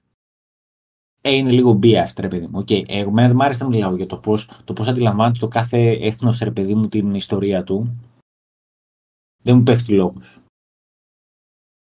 Τώρα είναι Τσέχοι οι οποίοι είναι αντι-red ε, προπαγάνδα στο full. Με, και εγώ που δεν βγήκα κάποιος τι ασώτησε ρε παιδί μου της, ε, της Οκτωβριανής Επανάστασης οτιδήποτε τέτοιο. Ε, εντάξει. Είναι, είναι καρφί.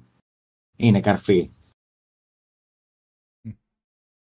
Είναι Ε, το, κο- κατα- το Call of καταδες- Duty της Μέσης Ευρώπης. Ναι, ρε παιδί μου, λίγο καρτουνίστικο όλο αυτό, οκ. Πάνε σε κάποια φάση να μπαλανσάρουν τα πράγματα και να την πούν την ιστορία, ρε παιδί μου, και από τις δύο, αλλά δεν. Είναι η, η κακή, ρε παιδί μου, η επανάσταση και οι, οι Τσεχοσλοβάκοι στρατιώτες πρέπει να φτάσουν στο Βλαδιβοστόκ. Επειδή σαν μάλλον δεν καταλάβει γιατί παιχνίδι λέμε, ένα πάρα πολύ ενδιαφέρον παιχνίδι. Μιλάει για τις λεγεώνες των Τσεχοσλοβάκων που έπρεπε να φτάσουν στο Βλαδιβοστόκ και να γυρίσουν πίσω στη χώρα τους και έχει μπλέξει τώρα στοιχεία survival σε ένα τρένο το οποίο προχωράει και πρέπει εσύ να μοιράσει τις δουλειές, να φάνε, να ε, δουλέψεις στους τραυματίες και από εκεί και πέρα τους ίδιους τους στρατιώτες θα τους βγάλεις και σε RTS περιβάλλον και gameplay για να πολεμήσουν. Δηλαδή παντρεύει δύο είδη ταυτόχρονα. Ποιο κοιμήθηκε ο Σάββας.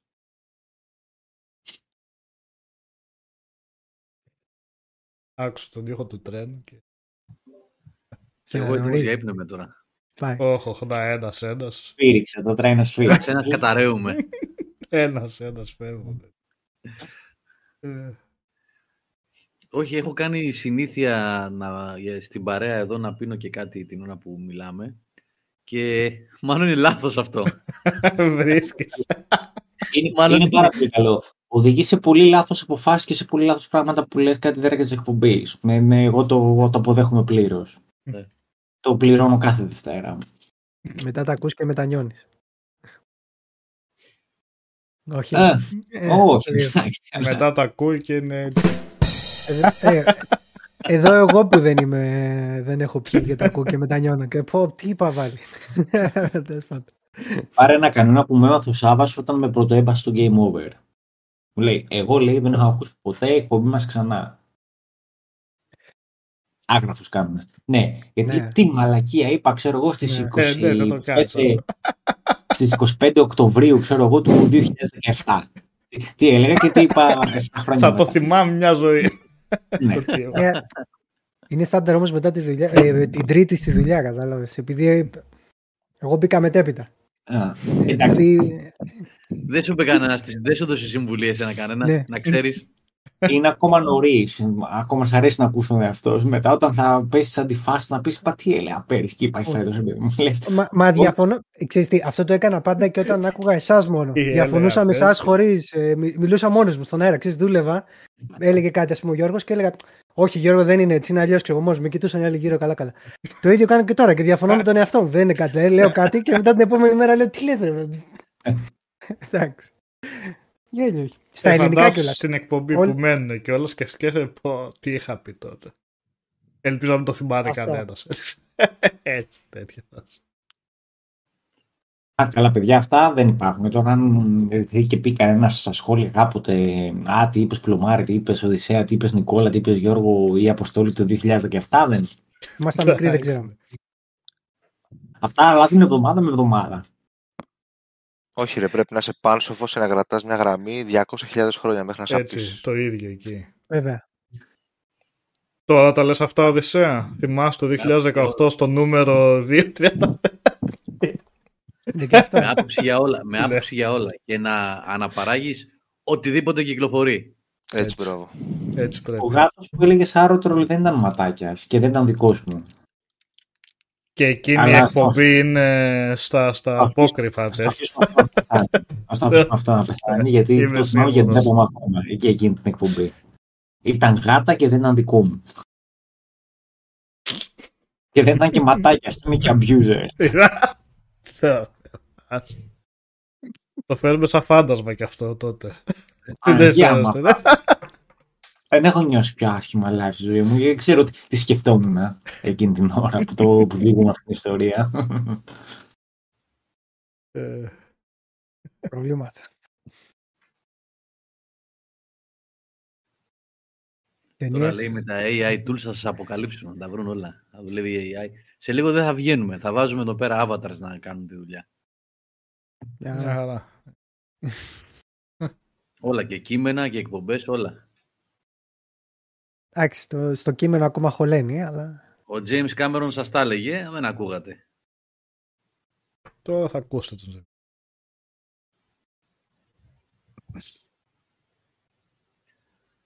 Λοιπόν, εγώ Τώρα θα πρέπει να που- κλείσω. Ναι, γιατί έχω αρχίσει ήδη και είμαι... Είναι πολύ δύσκολες ημέρες στην πρωινή δουλειά. Πολύ δύσκολες. Πολύ, πολύ δύσκολες. Και έχω και το πρωινό ξύπνημα. Πάντο και εσύ Οπότε μία για ώρα ταινίες- μετά δεν είναι λίγο ευέλικτο το ωράριο να πεις ότι θα το μετατοπίσεις μία ώρα έτσι, όλο. Όπως είναι. Ε, Απλά να πω λίγο ένα πράγμα ε, εκτός gaming. μιας και πήγε 11 παρα 5. Ε, α, άσχετα, έχω πιάσει δουλειά σε μια εταιρεία με ειδηγενείς και υδραυλικά και τα λοιπά και δουλεύω σε ένα γραφείο, κάποιες δουλειές άσχετες με το αντικείμενό μας, δουλειά γραφείου είναι αυτή. Ε, μέχρι να Γράφεις το... περιγραφές για το SEO στα αντικείμενα που είναι για το e Πέστε, δεν είναι κακό. Είναι, είναι πολύ ωραία. Ναι. Τελειώσαν όλα αργά μου. Ούτε μπήρα. Ε, αυτό, αυτό που λέει ο Τάσος για το merchandise, για μπλουζάκια και τα λοιπά, το έχω συζητήσει με τα παιδιά στο Webo του. Είναι κάτι που το θέλουμε, αλλά δώστε μας χρόνο. Δώστε μας χρόνο. Θα υλοποιηθεί, θα γίνει αυτό. Ε, επειδή πήγε 10 παρά λοιπόν και είναι, κοντεύει η ώρα του σχολιασμού των ταινιών ή οτιδήποτε άλλο, μπορεί να πάνε και για metal μετά, δεν ξέρω τι θα κάνουν τα παιδιά. ε, ναι ρε εσύ Αρωτρόλ, είδες τώρα πώς το είπες. δεν το είχα σκεφτεί. Σούπερμαν έχει σχέση. λοιπόν, ναι. Να, που έχει σχέση. Δεν το είχα σκεφτεί ποτέ έτσι Αρωτρόλ, έχεις δίκιο. Ε, Ήθελα να πω, είδα το πρώτο part από την έκτη σεζόν του The Crown. Και να πω ότι να πω έγραψε το τέτοιο στο χέρι. Βαθύτατα απογοητευμένο από αυτή την αηδία, ενώ η σειρά είναι πάρα πολύ καλή και η παραγωγή συνεχίζει να παραμένει σε ψηλά επίπεδα και οι ερμηνείες καταπληκτικές. Όλα όσα ξέρατε από το Crown, όσο, όσοι το έχετε δει και σας άρεσε, ε, τα επίπεδα παραμένουν εκεί. Εκτός από τις επιλογές ότι έχει να κάνει με την παρουσίαση κάποιων γεγονότων. Είναι διάχυτη η αίσθηση, για να μην είμαι απόλυτος. Διάχυτη όμως είναι η αίσθηση, δεν λέω ότι έτσι έγινε ή δεν έγινε. Ότι έχουν χτενιστεί τα πράγματα πάρα πολύ ωραία, κατά παραγγελία κάποιων, ενδεχομένως από το παλάτι τώρα που είναι και βασιλιάς ο άλλος εκεί, ο Μπουλουμπίνας. Έλα, ε, ήθελα να σε ρωτήσω, γιατί, τι, τι, γιατί ήσουν τόσο εξοργισμένος με το Crown; Χθε. Είδα το post. δεν σου έκανε like γιατί λέω θα τον ακούσω αύριο να δω τι θα μου πει. Ναι, Πώς μπορεί να σε εξοργήσει μια εκπομπή όπως το Crown; Με, με εξοργίζει γιατί έχουν καταγραφεί κάποια πράγματα ιστορικά μέσα από βιβλία, από ντοκιμαντέρ, από έρευνες δημοσιογράφων. Είναι κάτι το οποίο δεν μας αφορά άμεσα. Αφορά έναν άλλο κόσμο. Έτσι, έχουμε πολύ πιο σοβαρά προβλήματα στην καθημερινότητά μας από το πώς πέθανε ε, η, η κοπέλα αυτή, ας πούμε, ένας άνθρωπος, γιατί ένας άνθρωπος είναι, χάθηκε κρίμα, είναι όπως και να έχει, όπως και αν οι άνθρωποι χάνονται κάθε μέρα βέβαια. Λοιπόν, αλλά επί του θέματος λοιπόν, αφού αυτό είναι κάτι το οποίο είναι και είναι και στο Zeitgeist, παιδί μου, γενικότερα. Ασχολήθηκε με την Νταϊάννα όλος ο πλανήτης για πάρα πολλά χρόνια. Ε, η ωρεοποίηση των γεγονότων από την πλευρά του παλατιού και ότι ο Κάρολος ήταν ένας πολύ θλιμμένος πρώην σύζυγος που τη σεβόταν και την αγαπούσε και έκλαιγε και Παναγία μου χάθηκε η Νταϊάννα και ο Ντόντι ήταν τελικά φίλος, δεν ήταν εραστής. Πολύ βόλεψε να τα φέρουν εκεί που θέλανε, να κάνουν ένα ωραίο πλυντήριο στο παλάτι και στον Κάρολο, έτσι όπως το είδα εγώ αυτό. Τέλος πάντων, το αποτέλεσμα ήταν απογοητευτικό απογοητευτικό. Για μια σειρά η οποία μυθοπλασία ήταν, βασισμένη σε ιστορικά γεγονότα, έτσι κι αλλιώς, δεν είναι ντοκιμαντέρ, αλλά σε αυτή τη σεζόν το πήγανε ακόμα πιο πολύ στη μυθοπλασία και στην ωρεοποίηση και στο ξέπλυμα της βασιλικής οικογένειας. Πολύ ενοχλητικό. Ήταν ενοχλητικό. Ποτέ, ποτέ δεν είναι φίλος, είναι πάντα εραστής. Αυτή είναι πάντα η οικουμενική αλήθεια, να ξέρετε, να μάθετε και από το chat, το ξέρετε. ναι, ναι, ναι ήταν πολύ, με ενόχλησε πάρα πολύ αυτή, αυτό το ξέπλυμα που επιχειρήθηκε. Έτσι το εξέλαβα εγώ δηλαδή. Έτσι, τώρα. Ναι. Άλλος μπορεί να δει και να πει τι με νοιάζει, είδα κάτι εκεί μια σειρά και πάει πάμε παρακάτω. Klein. Ε, απλά μου έκανε εντύπωση. Αυτό.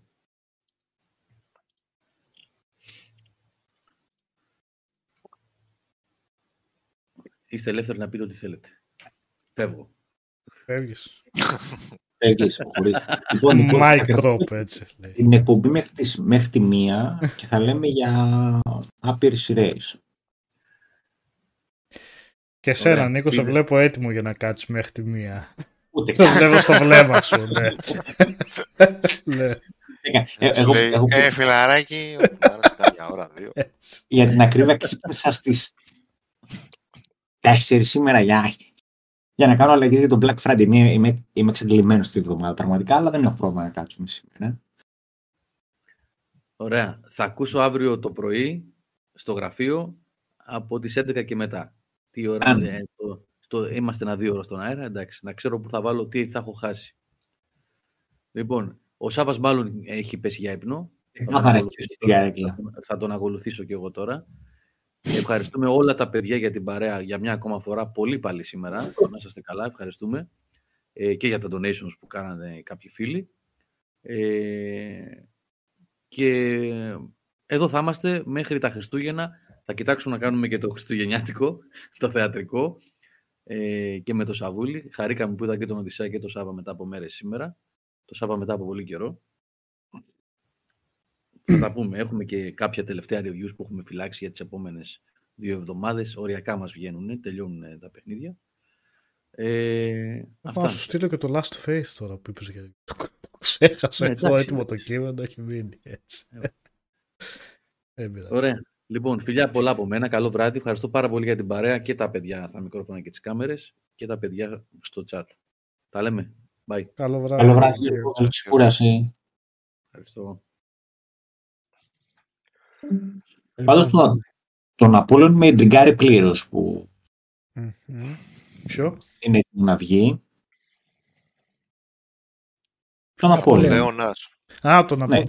Εγώ, ναι και εμένα, αλλά μάλλον θα περιμένω γιατί είπε ο Ρίτλε Σκότ ότι υπάρχει cut τεσσάρων ωρών Α, καλά, εντάξει. και λείπει Κάτσε πολύ. ταινίες. Ε; Βόλε. Τι τεσσάρων ώρων. Ε, άμα έχω το δω Κάτσε μια και ταινία. καλή και όχι κομμένα από εδώ και από εκεί να σου δω. Το, το extended. Το θέμα είναι... Έχω βγάλει και μια βιογραφία του Ναπολέοντα το έχω πάρει γιατί θέλω να διαβάσω.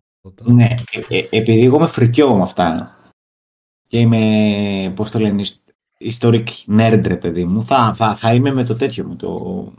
Μμ. Με τις Το δεν έγινε. σημειώσεις. Έχεις Για να δω διαβάσει τι λάθος. γενικά. Το...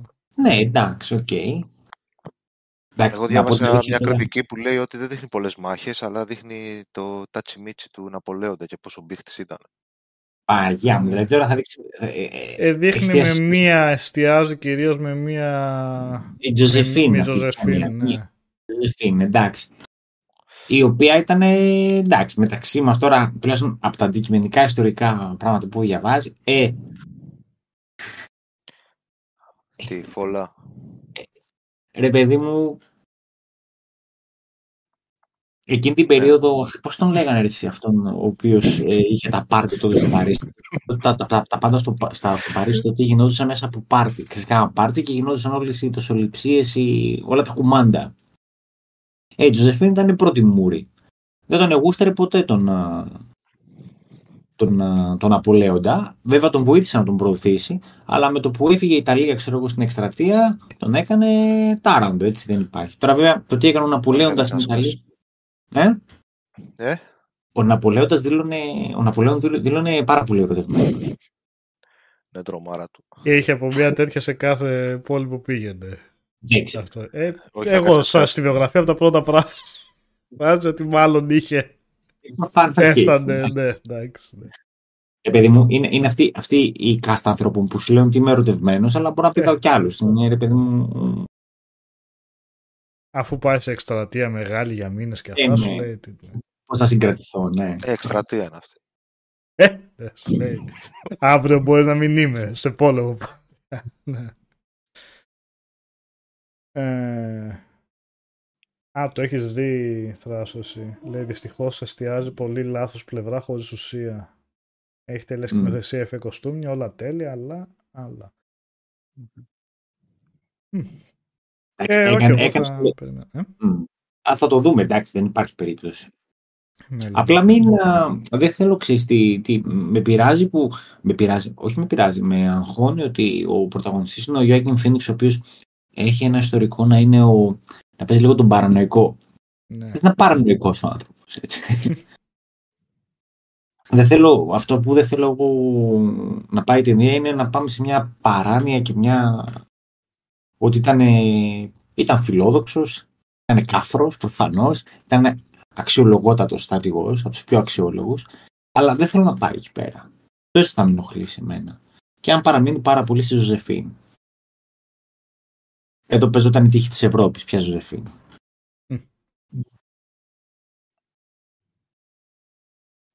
Το The Great. το έχω ακούσει καλό, είναι αυτό.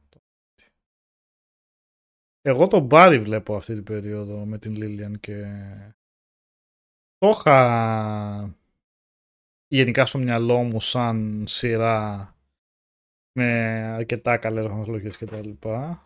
Αλλά δεν πήγαμε τίποτα προσδοκίες ιδιαίτερες και βασικά μου αρέσει πάρα πολύ, πάρα πολύ. Έχω δει έξι επεισόδια τώρα. Την πρώτη Ποιο είναι αυτό με του... Το Μπάρι, αυτός ο...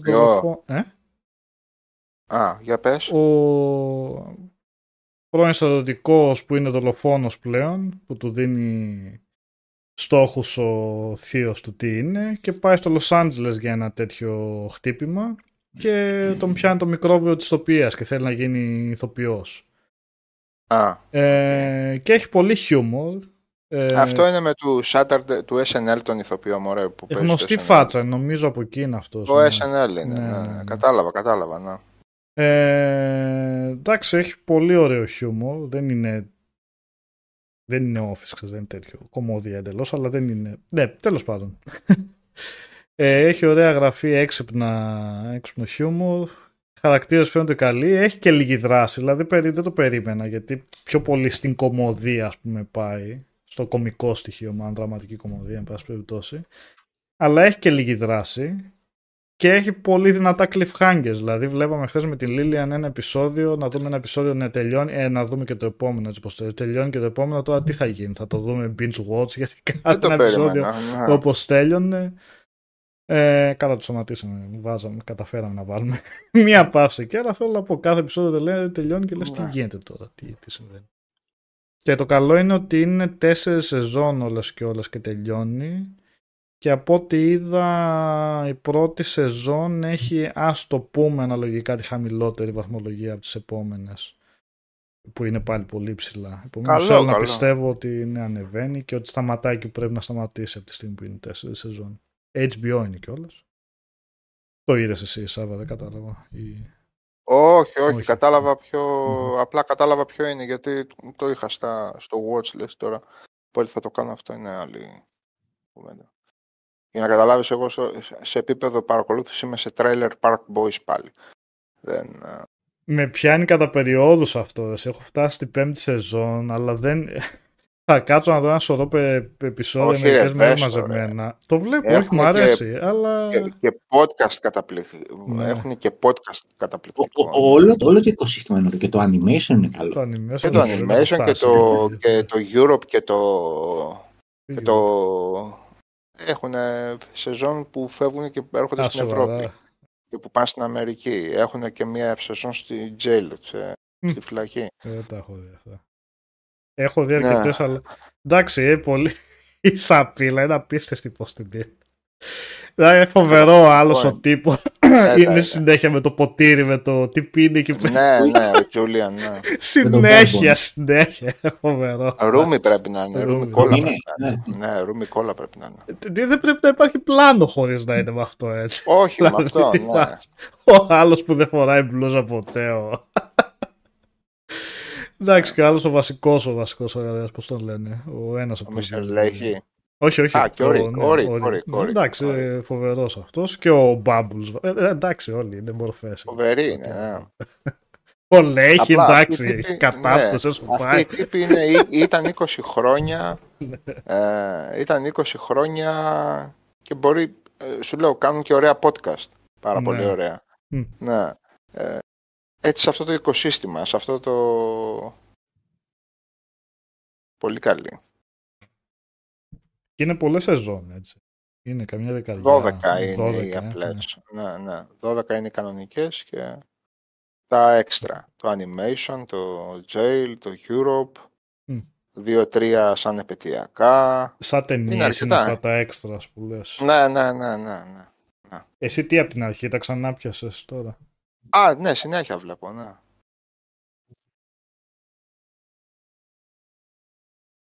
Πλάκα, Ο πλάκα, να μοναδικός που ήταν ξαναπιάσω. ηθοποιός ήταν ο Λέιχη. Ναι, πέθανε αυτός. Α, ναι. Ναι, ναι, Πέθανε, δεν πρέπει να είναι. Πόσο πέθανε. Πρέπει να ήταν και Πέθανε, μεγάλος, νομίζω. δεν φαινόταν. Α. Μμ. Δεν έχεις δει κάτι άλλο δηλαδή, έχεις βάλει. Όχι, Σωστά. τίποτα, τίποτα, τίποτα. Τίποτα απολύτως. Προσπάθησα να δω το Foundation. Μμ. Όχι, Ε, ρε. Όχι. Εντάξει ρε, όχι και όχι, περίμενα. Ε, εντάξει, ήταν δεδομένο ότι θα είναι Sorry. διαφορετικό. Εκτός, ε, πώς να το πω, εκτός των πλαισίων των βιβλίων, αλλά εντάξει, μέχρι ένα σημείο καλούτσικο το πήγαινε, αλλά το- βρήκα φοβερά κουραστικό το, το πομπόδες αυτό το στυλ, ρε παιδί μου, το... Πολλή ώρα που δεν γίνεται τίποτα. Να σου πω γενικά το, το, το όλο story με την Τριβασιλεία, ρε παιδί μου, μ' άρεσε. Και γιατί δίνει και ρέστα, ρε παιδί μου, θυμάμαι τώρα πώς λέγεται το main ηθοποιός, πάντα το ξεχνάω.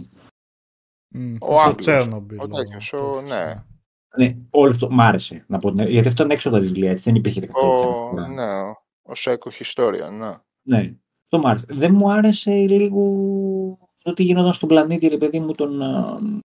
Α, Πώς λέγονταν ο πλανήτης. Πού σου κάμα το τίποτα. Ο πλανήτης Πόλη. Αυτός λες τώρα ή ο Ο τέτοιος. πλανήτης που πήγανε οι. Ο, ο πλανήτης Εγκυκλοπαίδεια; Ναι, άνα μπράβο. Που Ναι, πήγανε οι όχι. μετανάστες. Ναι, ναι. Α, για να κάνουν την ιστορία, για να Ναι, και εκείνο καλά να δεν μου σώσουν άρεσε. το Εγκυκλοπαίδεια, σύμπαν. την εγκυκλοπαίδεια, ναι. Ναι. Γενικά τα σκηνικά που είχαν όμως σχέση με τον, α, με τον Βασιλιά και τις, και τις φάσεις που περνούσε από τις τρεις, από τις τρεις φάσεις μου άρεσαν αρκετά σαν- και σαν προσθήκη και price, όχι price, όχι, pace, pace, pace δεν λεγόταν ο ηθοποιός. ναι. Α, Λι Ναι. Πέις Ναι. που λέω τον Πέτη. Πάλι pace, είναι πάρα πολύ ωραίος. Ε, δηλαδή, την, την κουβαλούσε μόνος του ο άνθρωπος. Jared Harris τον δεν είναι καλά ποτέ. Και ο Χάρης, ναι. Και το Terror είχε κουβαλήσει μόνος του και το... και το... και στο Mad Men ήταν τέλειος. Καταπληκτικό. Μμ, Α, όχι, ναι. σταμα- εγώ δεν μιλούσα για τον τέτοιον, για τον α, Με μαθηματικό. τον Βασιλιά λες εσύ. Ναι, τον Βασιλιά τον Μεσαίο. Πολύ κούραση ρε φίλε. Σε κούρασε, Πω, οκ. πω. Μμμ. Πολύ κούραση. Πολύ Οκ, κούραση οκ, γενικά, οκ. ναι. Okay. Πολύ Λι κούραση. Pace. Δεν ξέρω αν τον έχω ξαναδεί αυτό. Τον έβαλα τώρα σαν φάτσα. Δεν. Ο Λι Πέις δεν ήταν να παίζει στα Hobbit. Α, ναι, έκανε τον... Ε... τον Το έκανε. Θε- Θραντουίλ. Ναι, αυτόν. Σοβαρά. Ναι, Mm. ναι, όντως. πού τον θυμάσαι εσύ, Ναι. Λι Πέις αυτό. Ε, Δεν πρέπει να Ε, είναι και θυμάμαι, πάλι. θυμ- θυμάμαι τον, Θρα- τον Θραντουίλ βασικά. δεν- Ε, Ναι. Ναι. Τέλος πάντων, αυτό το... Εντάξει, και τα βιβλία έτσι είναι βέβαια. Έτσι, αυτό το μεσιανικό το στυλ. Το... Αλλά... Περίμενα κάτι να γίνεται, ρε παιδί μου. Στη σειρά είχα φτάσει στο τέταρτο πέμπτο επεισόδιο, δηλαδή δεν... Έχω μείνει σε εκείνο το πέμπτο επεισόδιο που πρέπει να το έχω ξεκινήσει δύο ή τρεις φορές. Δεν, δεν με τράβηξε. Και μετά είχα ξεκινήσει αυτό το Succession. μμμ. Succession. Ναι, μου φαίνεται πολύ καλή αυτή η σειρά Είναι γενικότερα. πάρα πολύ καλό. Απλά δεν, το, δεν έβρισκα το χρόνο. Δηλαδή, προτιμούσα να κάτσω να συνεχίσω να διαβάζω το βιβλίο ας πούμε, που είχα ξεκινήσει το πρωί παρά να, ε, να βλέπω σειρά. Και Ε, παιδί μου. δεν είδα γενικά, δεν είδα.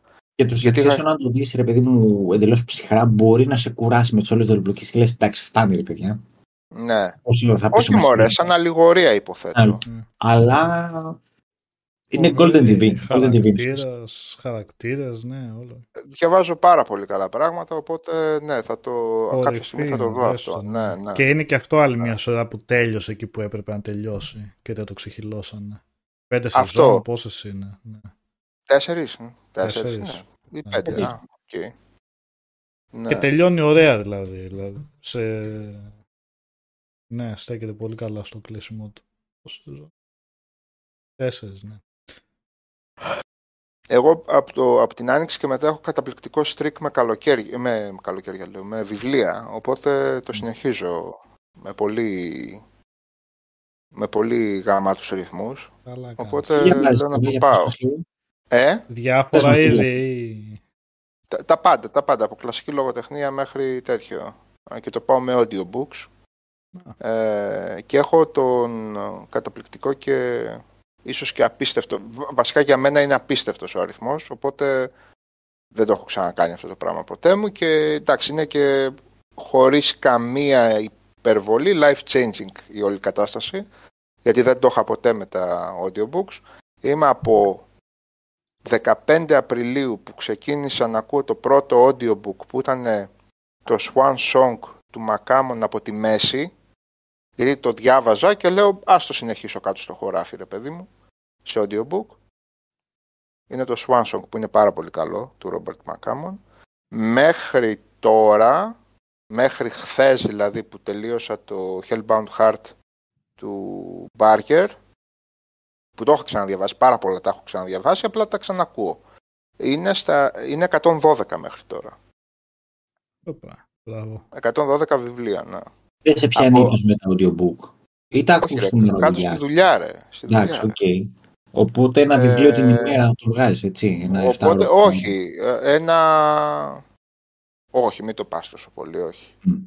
Ένα Κάτσε πεντάωρο, ένα βιβλίο, ας ένα... πούμε, 300 σελίδες, ας πούμε, πόση θα σου ώρα πω, παίρνει; Θα σου πω, στις ε, περίπου τώρα, έτσι, γιατί mm. αλλάζει και ο ρυθμός της ανάγνωσης ναι, κάθε ναι. φορά. Ε, όταν μιλάμε στο δεκάωρο, μιλάμε για 250 περίπου σελίδες με 280. Mm. Ε, στο 18ωρο, 19ωρο, 20ωρο πάμε στις 500 σελίδες συνήθως.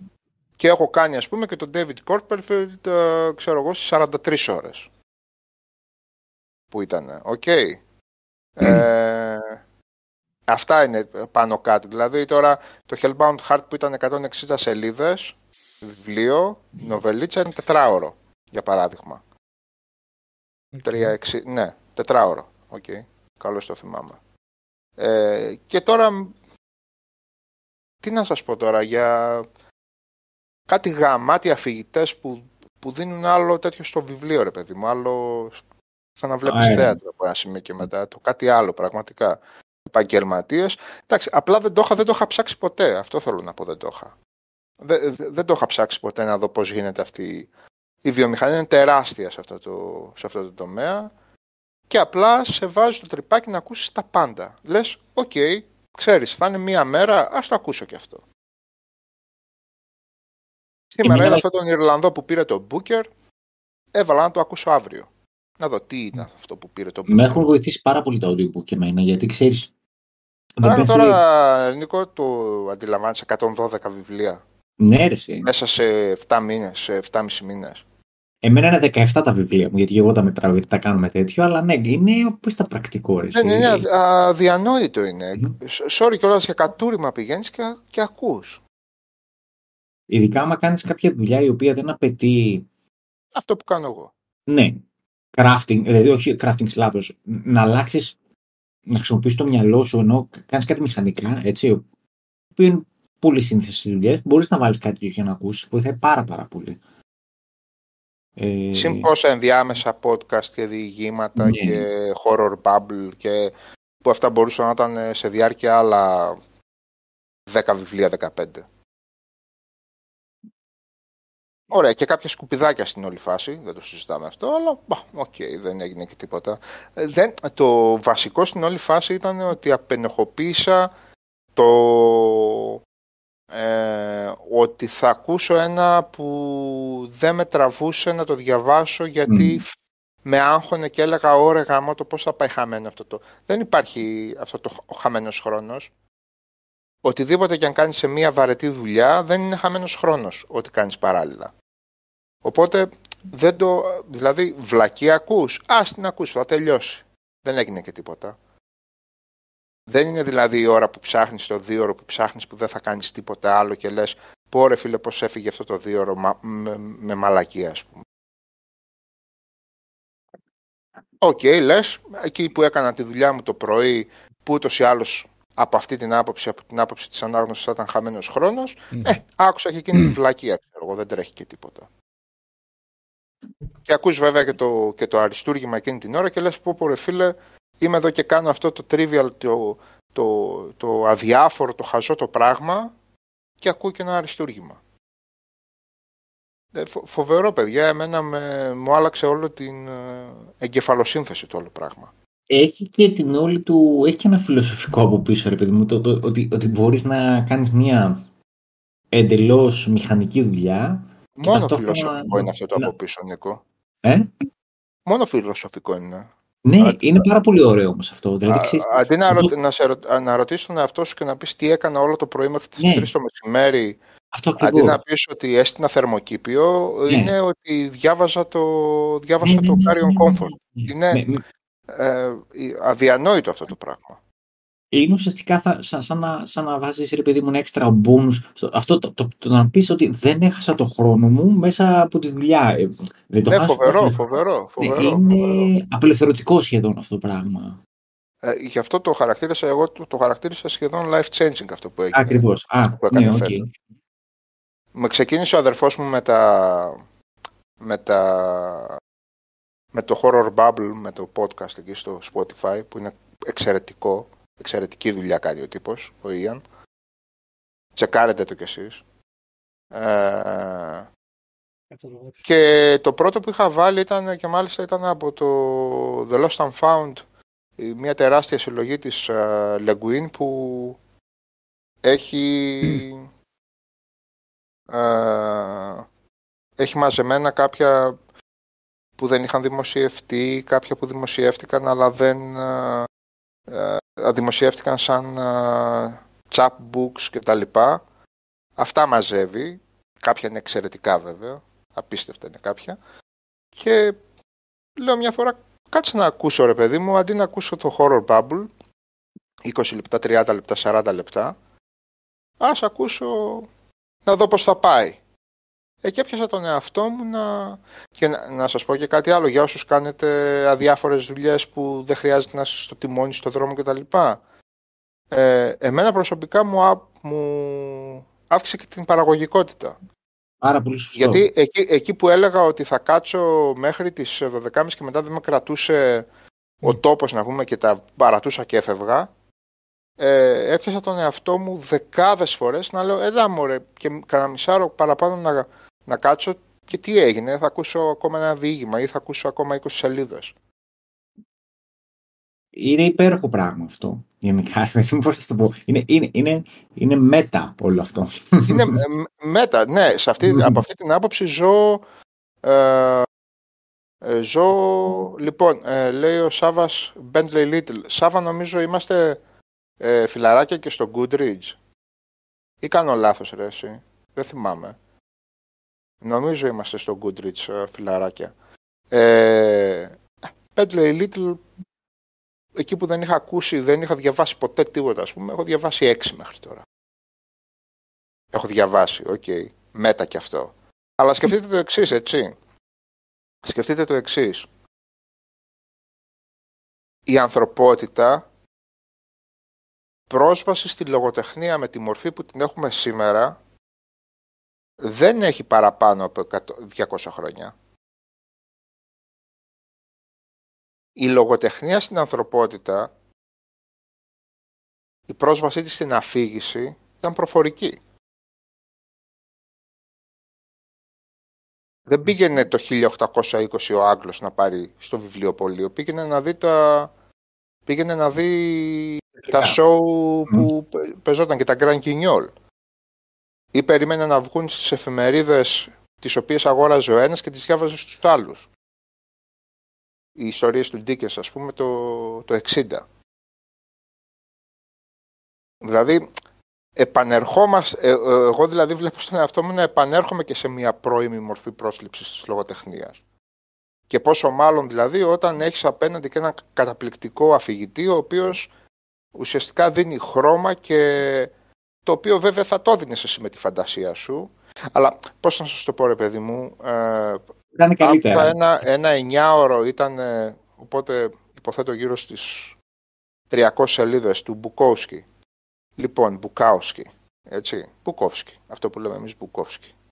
Λοιπόν, ε, ο τύπος που το διαβάζει απλά είναι για Όσκαρ. Δεν τον έχω ψάξει, το ξέρω το όνομα του, το έχω στα στοιχεία του βιβλίου, αλλά δεν τον έψαξα εκ των υστέρων για να μην πω στην... ε, Λοιπόν, αυτό που κάνει είναι τέχνη. Είναι τέχνη πάνω στην τέχνη. Δια... ε, Ακούς τον Μπουκόσκι και, ε, και, και του, του προσδίδει και του προσάπτει επιπλέον αξία από το πόσο καλά το διαβάζει.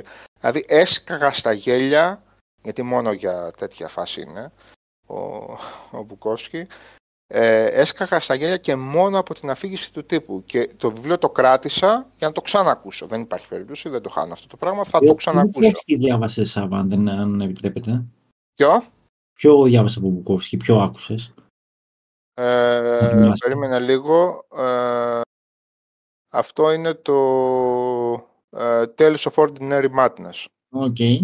Ε, εντάξει, ούτως ή άλλως τα πεζά του Μπουκόφσκι είναι... Κάτι, κάτι σαρδόνιο πρέπει να βάλει ο άλλος στην αναφορά του. Δεν, δεν διαβάζεις έτσι. Άμα έχεις διαβάσει Ποιο, ποτέ... Φίλε, τώρα, σου λέω, τώρα σου λέω τέτοιο τώρα. Ηθοποιία σκέτη. Α, OK, okay, ναι. Θέλει, θέλει πολύ Να κλαις από τα γέλια. Ούτως ή άλλως τα πεζά του Μπουκόφσκι ναι. δεν είναι. Αυτοαναφορικά και διηγηματάκια μμ. είναι. Έτσι, ποιητής mm-hmm. ήταν ο Μπουκόφσκι. Λοιπόν, όλα αυτοβιογραφικά και αυτό. Ε, έγινε Οδυσσέα. Φιλάκια. Ο Οδυσσέας πότε έγινε γκοθούγκόμενα. Έβαλε τέτοιο σκουπό. Έβαλε γαντάκια. Τρελά. Αντεφυλάκια, όντι. Λοιπόν, ναι. Φοβερό πράγμα, φοβερό πράγμα. Δεν... Τι να πω τώρα. Εγώ έτσι αυτό αξιοποίησα στις βόλτες που πηγαίνω και περπατάω ρε παιδί μου κάποιες ώρες το απόγευμα. Τώρα εντάξει δεν, δεν βοηθάει ο καιρός. Αυτό δεν το συζητάμε, αυτό τώρα που λες. Το πάω για ναι. περπάτημα. Είναι υπέροχο πράγμα. Και ρε παιδί μου. Ψάξτε αντί να πηγαίνετε βόλτες μέσα στην πόλη, ψάξτε ένα γήπεδο ας πούμε και να πηγαίνετε γύρω-γύρω και να ακούτε. Ακριβώς. Αλλά από την άλλη ξέρεις τι λέω, ρε Σάββα, ότι Σάββα και παιδιά στο πάνελ. Κάπου δεν έχει και δικαιολογία όταν ε, είναι τέτοια η πρόσβαση πλέον στη γνώση και σε αυτά τα οποία πριν από 20 χρόνια λέγαμε πάμε να αγοράσουμε το βιβλίο ή να το δανειστούμε από φίλο ή οτιδήποτε τέτοιο. Δεν υπάρχει δικαιολογία πλέον για μένα. Αυτό το, το είπαμε πολλές φορές. Πρώτα απ' όλα για τα βιβλία σαν βιβλία με την ηλεκτρονική τους μορφή, κατά κύριο λόγο. Έτσι. Ε, δηλαδή, αυτή τη στιγμή είμαστε σε μια εποχή που επισήμως δεν υπάρχει κάτι που να μην μπορείς να το έχεις στο χέρι σου μέσα σε 5 λεπτά. Mm. Ε, το, το πρώτο αδιανοητό, εκτός αν είναι κάτι πιο εξειζητημένο κτλ. Ε, το δεύτερο και για την άποψη του χρόνου αυτό δηλαδή με τα audiobooks που επίσης υπάρχει ο τρόπος σχεδόν τα πάντα να, όταν, δεν βρίσκεις πάντα τα πάντα σε audiobook αλλά η ποσότητα την οποία βρίσκεις πλέον είναι τέτοια που το να πεις ότι δεν βρίσκονται τα πάντα είναι ηλίθιο. Εντάξει, πόσοι άνθρωποι μπορούν να ισχυριστούν ότι ξέρεις κάτι, ε, αυτό που θέλω να το βρίσκω στο audiobook έχει εκατοντάδες χιλιάδες βιβλία. Τα οποία... Ναι, και δεν δε θα βρεις, ρε παιδί μου, αυτό που θέλεις, θα βρεις κάτι παρεμφερές. Εντάξει, mm, τώρα πρέπει. Mm. Και αν δεν δε το βρεις στο audiobook και το θέλεις τόσο πολύ, κάτσε διάβασέ το γιατί εκεί θα το βρεις. Mm. Εντάξει, το, ο δε φραγμός της, uh, της γλώσσας, ε, παιδιά, υπάρχουν ε, εκατοντάδες συγγραφείς και δύο σύγχρονοι που αν τους ακούσετε ε, είναι πάρα πολύ εύκολα τα αγγλικά τους. Για όσους ε, θεωρούν ότι ε, μπορεί να τα βρουν σκούρα εκεί πέρα. Δηλαδή, ακούγοντας, ας πούμε, τώρα προηγουμένως που είπε ο Σάβας, uh, Bentley Little, ας πούμε, ακόμα και εσείς που μπορεί να αγχώνεστε για τα αγγλικά σας, μπορεί να μην έχετε μία άγνωστη λέξη ούτε σε 10 σελίδες, ούτε σε 20 λεπτά αφήγησης. Οπότε εκεί μην το φοβάστε, ίσα, ίσα θα σας βοηθήσει πάρα πολύ. Ξέρεις ποιο είναι. Εμένα ένα από τα μεγαλύτερα μου ζητήματα τα τελευταία χρόνια ήταν η διαχείριση του χρόνου. Γιατί ξέρεις, τα, τα χόμπι μας είναι όλα χρονοβόρα. Είτε το διάβασμα, είτε το gaming, είτε το να βγούμε yeah. Ναι. έξω. Ε, παιδί μου, τα audiobooks. Εμένα μου, μου, μου παντρέψανε δύο πράγματα μαζί. Ο ελεύθερος που θα, θα κάτσω να περπατήσω που το χρειάζομαι, ρε παιδί μου, στην ημέρα μου, ή θα κάτσω να αράξω για να σκεφτώ ή οτιδήποτε, το να αφιερώνω σε ένα audiobook. Είναι φοβερό πράγμα αυτό. Ότι δεν χάνεις το χρόνο σου και τη μέρα σου. Εντάξει, εγώ δεν μπορώ να το κάνω δυστυχώς στη δουλειά ή ευτυχώς, whatever. OK, okay, δεν έχει καμία σημασία. Ναι, ναι. Υπάρχουν. Αλλά... εντάξει, εγώ δεν, δεν λέω τώρα. Ίσως η δικιά μου είναι ειδική περίπτωση που θα πω ότι θα το έκανα πλήρως αν, αν ώρες το στο χωράφι. 100% θα το έκανα. Είναι απόλυτα. Πώς ε, το δεν το συζητάμε, ρε παιδί μου. Απλά πάλι θα υπάρξουν μία-δύο ώρες που θα ήταν νεκρός χρόνος. Ε, αυτές αν μπορούν να γίνουν, ρε παιδιά, βιβλίο. Αλλά καθίστε και σκεφτείτε πότε είχατε ευκαιρία δύο ώρες την ημέρα να το κάνετε; Και έχει και την ευκολία του το, το στυλ ότι okay, κάτι έγινε, δεν παρακολουθούσατε σε κάποια φάση κτλ. Ε, μην ε, βρήκανε στη δικαιολογία στο βιβλίο είσαι 100% απορροφημένος. Το πόσες φορές φεύγει το, το μυαλό την ώρα που διαβάζεις κανονικά ένα βιβλίο και έχεις διαβάσει τέσσερις σελίδες και δεν έχεις καταλάβει τίποτα από αυτά που γίνεται γιατί το μυαλό σου πήγαινε αλλού. Εντάξει τώρα, το, το, το ξέρουμε. Έχουμε διαβάσει και, και βιβλία. δεν είναι... Αυτές είναι από τις πιο μεγάλες κατακτήσεις που μπορείς να κάνεις έναν άνθρωπος να συγκεντρώσει τη σκέψη σε ένα πράγμα. Δεν το, δεν το συζητάμε. 100%. 100%. 100%. Ναι, είναι, ε, και εγώ κάνω το ίδιο με Lorcast όμως στη δουλειά μου. Επειδή τώρα δουλεύω, δεν δουλεύω στη γραμμή, ας πούμε, στην κουζίνα, δουλεύω προετοιμασία ως επιτοπλίστων και δεν χρειάζεται πολύ σκέψη όπως λέει και ο Σάβα. Ε, λιώνω πολύ από Spotify Lorcast. Δηλαδή έχω του Resident Evil, λιώνω πολύ του Cyberpunk τώρα έχω πιάσει. Έχω κατεβάσει το, το Mass Effect. Ε, έχει ένα πολύ που έχει πολλά επεισόδια να δω και εκεί τι λέει και μαθαίνεις πραγματάκια για την Εγώ ιστορία. Έχω στο πρόγραμμα αρεσί τώρα θα κάνουμε το τέτοιο. Που θα κάνουμε το. Ε, που είπες για Λόρκα, ας πούμε, θα. Mm-hmm. Λόρκα. ε, θα. Ε, θα ακούσω. Έχω μια ειδική κατηγορία με audiobooks με, από games. Mm-hmm. Ο, όλα του Mass Effect, όλα του Dead Space. Ε, θα τα βάλω, θα τα ακούσω κάποια στιγμή. Δεν υπάρχει περίπτωση. Δεν μου γλιτώνει τώρα. Που για μένα θα, ναι, είναι, είναι ωραία, τα έχω ακούσει του Dead Space. Τα, ε, νομίζω δύο είναι τα βιβλία του Dead Space. Δύο πρέπει ε, να είναι, ναι, ναι, δύο. Του Mass Effect είναι τρία, τέσσερα, πόσα είναι. Ναι. Λοιπόν, δεν θα τα αφήσω, δεν μου γλιτώνει τώρα γιατί είναι απλά μία μέρα ή μία μισή μέρα από τη, από τη ζωή μου. Δεν είναι ναι, ούτε ναι, βάλτα στο πρόγραμμα, ούτε πω, πω για να ακούσω αυτά δεν θα ακούσω, ε, για να διαβάσω αυτά δεν θα διαβάσω κάτι άλλο, ούτε τίποτα. Είναι, εμένα προσωπικά με το Cyberpunk ας πούμε, που είχα αγάπη και ακούω τώρα τον άλλο που λέει και ένας Και Cyberpunk υπάρχει βιβλίο. Και Cyberpunk υπάρχει βιβλίο. Το Cyberpunk είναι, ναι, είναι και το pen and paper. Αυτός λέει περισσότερο μιλάει ας πούμε, για το pen and paper. Α πούμε, π.χ. συγκεκριμένος εξηγεί το τι κλάση ας πούμε, είναι ο Silverhand. Mm. Και okay. όταν κάτσεις και καταλάβεις, ας πούμε, λες, βγάζει νόημα πώ τον φτιάξανε τον, τον χαρακτήρα του Keanu Reeves μέσα στο παιχνίδι.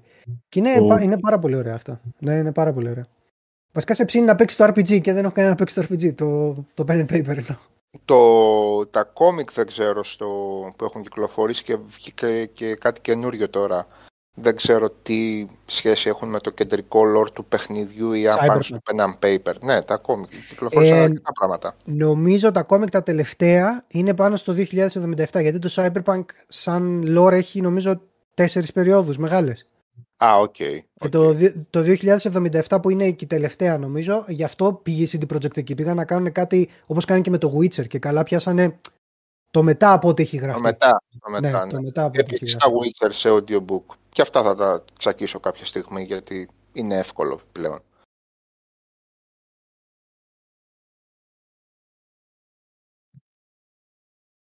Δεν ε, χάνεις... Αυτό που λες βασικά και εγώ αυτό αισθανόμουν παλιά ότι έχανα πολύ χρόνο. Και λες, εντάξει, τώρα τουλάχιστον βάζω κάτι και δεν χάνω χρόνο. Μαθαίνω πληροφορίες. Παιδιά, το, θα, θα τη βρείτε. Εμένα με βοήθησε πάρα πολύ, πάρα πολύ και τα ε, bone conduction τα ακουστικά.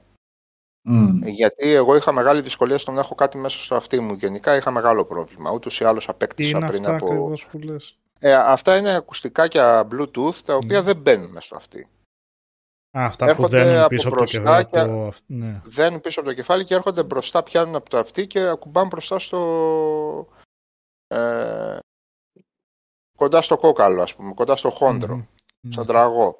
Λοιπόν, ε, οπότε ενώ ακούς κάτι και από μια κατηγορία των 40-50 ευρώ και πάνω το ακούς πεντακάθαρα, ε, δεν χάνεις πρώτον επαφή με το περιβάλλον και δεύτερον δεν έχεις κάτι μέσα στο αυτί σου να γεμίζει βρωμιά υδρότα και να δημιουργεί προβλήματα. Με τα οποία εγώ είχα, απέκτησα εμβοές στο μεταξύ κτλ.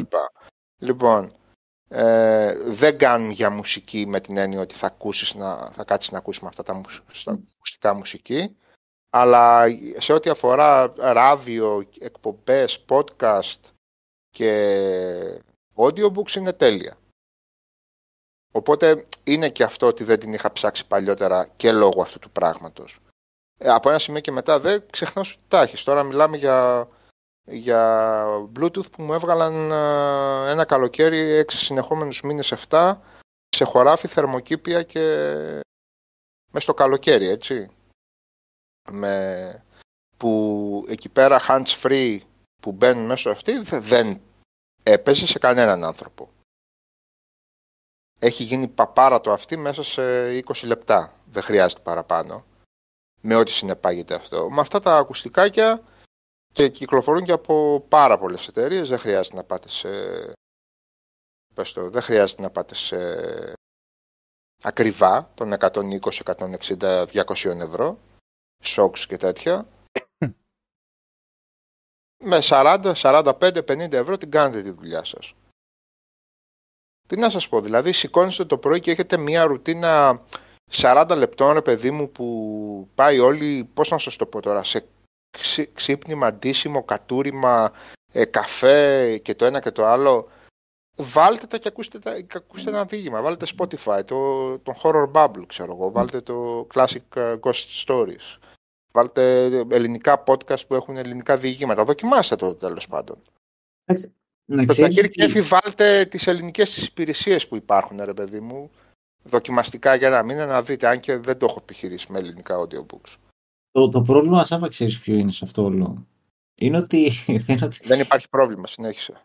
Δεν υπάρχει πρόβλημα. Είναι ότι οι άλλοι άνθρωποι είναι το πρόβλημα. Σε εμάς που είμαστε λίγο πιο... Κοινωνικοί.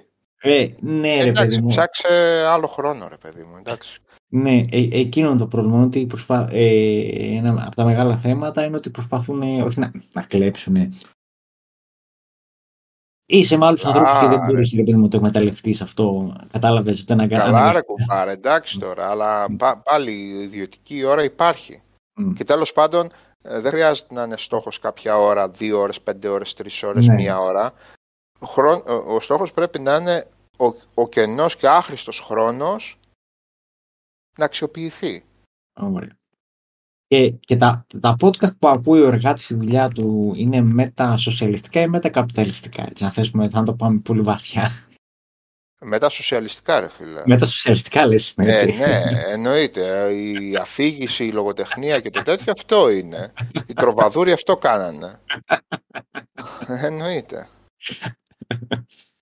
Καλά, για να μην σας πω ότι υπάρχει σε audiobook από ιστορία, πολιτική και εγώ δεν ξέρω τι, έτσι.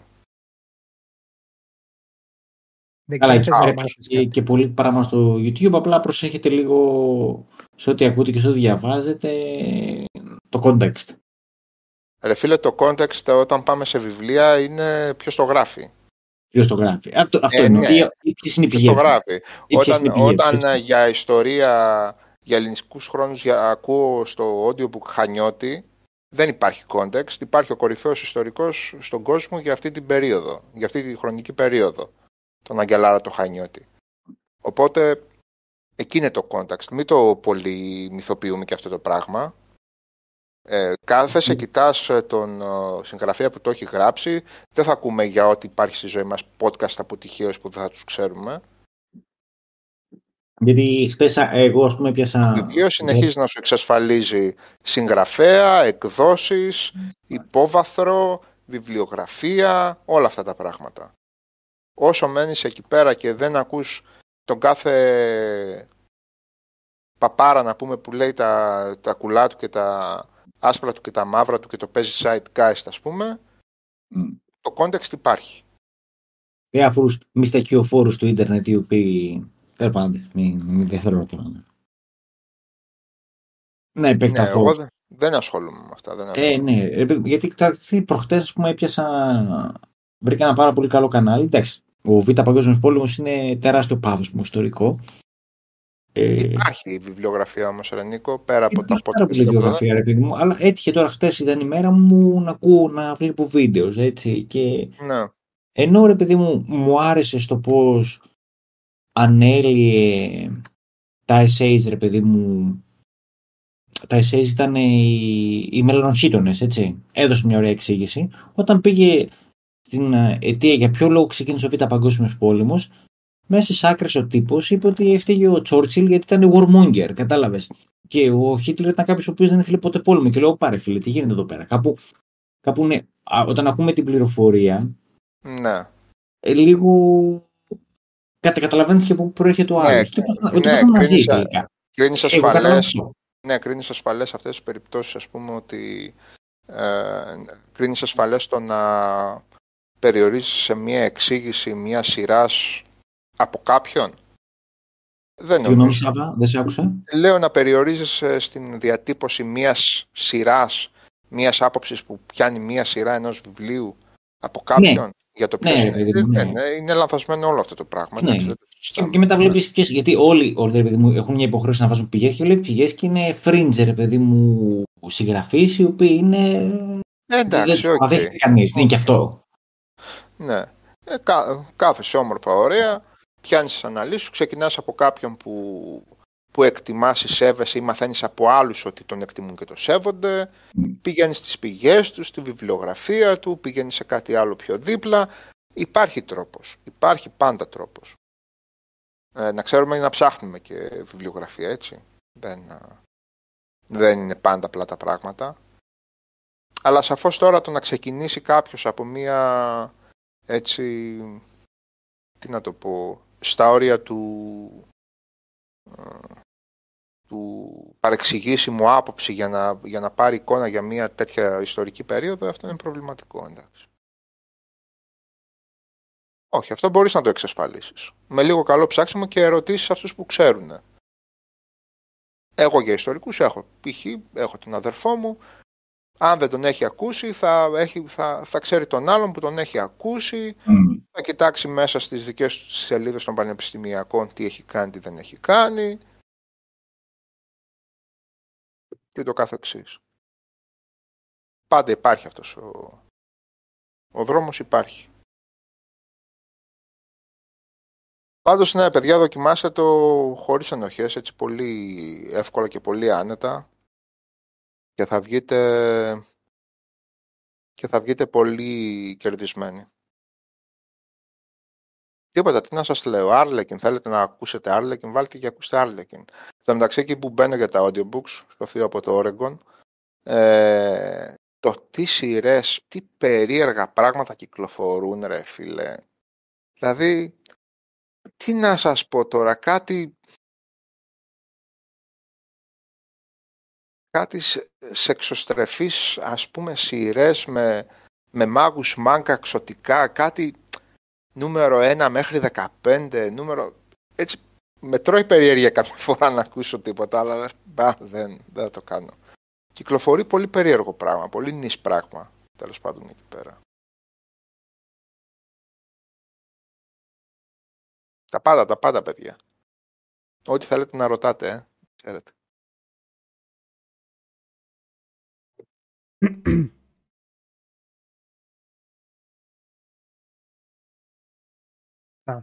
Κάτι άλλο. Ε, πηγαίνουμε για κλείσιμο σιγά σιγά. Γιατί και πρωινά ξυπνήματα τριγύρω νομίζω. ε. Όλοι. Τα πάντα, τα Μμ. πάντα πρωινά είναι, ναι. Μμ. Να πω ένα πράγμα, ένα πράγμα μόνο Να πεις ένα και θα, πράγμα. ξανα, και θα ξαναμιλήσω μετά όταν τελειώσω. Μόνο τη μην σειρά. είναι πάσα για άλλες τρεις ώρες. Όχι, όχι, όχι, εγώ δεν Το μιλάω. Βλέπετε. Γιατί δεν, ναι, δεν ξέρει κανείς. Ε, θυμάστε που έλεγα δύο εκπομπές τώρα τι, τι περίεργο paranormal έχει το Twin Peaks και τι χάλια και εντάξει και σιγά και FBI είναι και δεν έχει τίποτα. Ναι, όχι. Μαλακίες Ποιο; έλεγα. το Twin είναι, Peaks. είναι, είναι τίγκα στο paranormal. Ε, Συνεχίζουμε. Ε, paranormal, ναι. επόμενη φορά που θα ξαναμιλήσω γι' αυτό θα το, το τελειώσω. Απλά ήθελα να το πω γιατί θα, θα μ' ακούω πάλι και θα λέω τι λες ρε Τάκη να πούμε. Χαλάρωσε. Εγώ το reboot ακόμα δεν το είδα το μεταξύ. Α, Εγώ τώρα το βλέπω πρώτη φορά το Twin Peaks, γι' αυτό ε, έχω φάση. Anyway, αυτό. Είναι την Paranormal, δείτε το. Γαμί. Θα σου πω, sorry.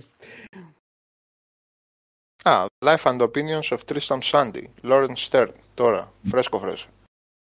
Πολύ Α. ωραία. Επόμενο. Έφυγε. Canterbury Tales, Geoffrey Chaucer. Α, μια χαρά. Εγώ τα έχω The Sorrows of κατεβασμένα Young για το Sniper Werther. Patrol. Γκέτε. Εν τω μεταξύ είναι πάρα πολύ ωραία, παιδιά, να ξέρετε τα, τα μεταφρασμένα στα αγγλικά. Γιατί τα μεταφρασμένα στα αγγλικά γενικώ δεν έχουν ακραία γλώσσα. Ακραία εννοώ από δυσκολία. Μμμ. Και ακούγεται πάρα πολύ εύκολα. Έπως. Μια χαρά. Ωραία, ωραία. Αυτά. Ωραία. Ωραία. Αυτά, ναι. λοιπόν, θα πάμε για κλείσιμο σιγά σιγά. Ε, Σάβα, θα μας ξανάς στην εκπομπή, ελπίζω. Σύντομα. Όχι, Και είπαμε, από κα... το Δευτέρα όχι, στο είπαμε, τέλος. ναι, είπ- είπαμε από Δευτέρα, ναι. Α, ε, ωραία. εντάξει, τώρα που έπιασε ο χειμώνας, να μην έχουμε δικαιολογήσει, αυτό εννοώ, ναι. Μια χαρά. Εδώ είμαστε. Να δω τι θα παίξω μετά. Είπες το Lords of the Fallen. Όχι. Ναι, σωστά, το λέω το Fall. Ε, μια χαρά. Ε, σχόλια. Ναι. Οπότε, ραντεβού τώρα καλά μέσα στην εβδομάδα θα έχει κάποιο stream όλο και κάτι θα γίνει. Αλλιώς μετά την επόμενη Δευτέρα δεν έχουν μείνει και πάρα πολλές εκπομπές μέχρι το τελείωμα βασικά. Φτάσαμε Δεκέμβριο. 4 Δεκεμβρίου η επόμενη εκπομπή. Άλλες τρεις εκπομπές κατά βάση. ναι, για, για φέτος. Ε, ωραία, ευχαριστούμε πάρα πολύ για την παρέα, παιδιά, και θα τα πούμε σύντομα πάλι. Καλό βράδυ. Καλό βράδυ σε όλους. Καλή νύχτα, παιδιά. Καλή νύχτα, παιδάκια.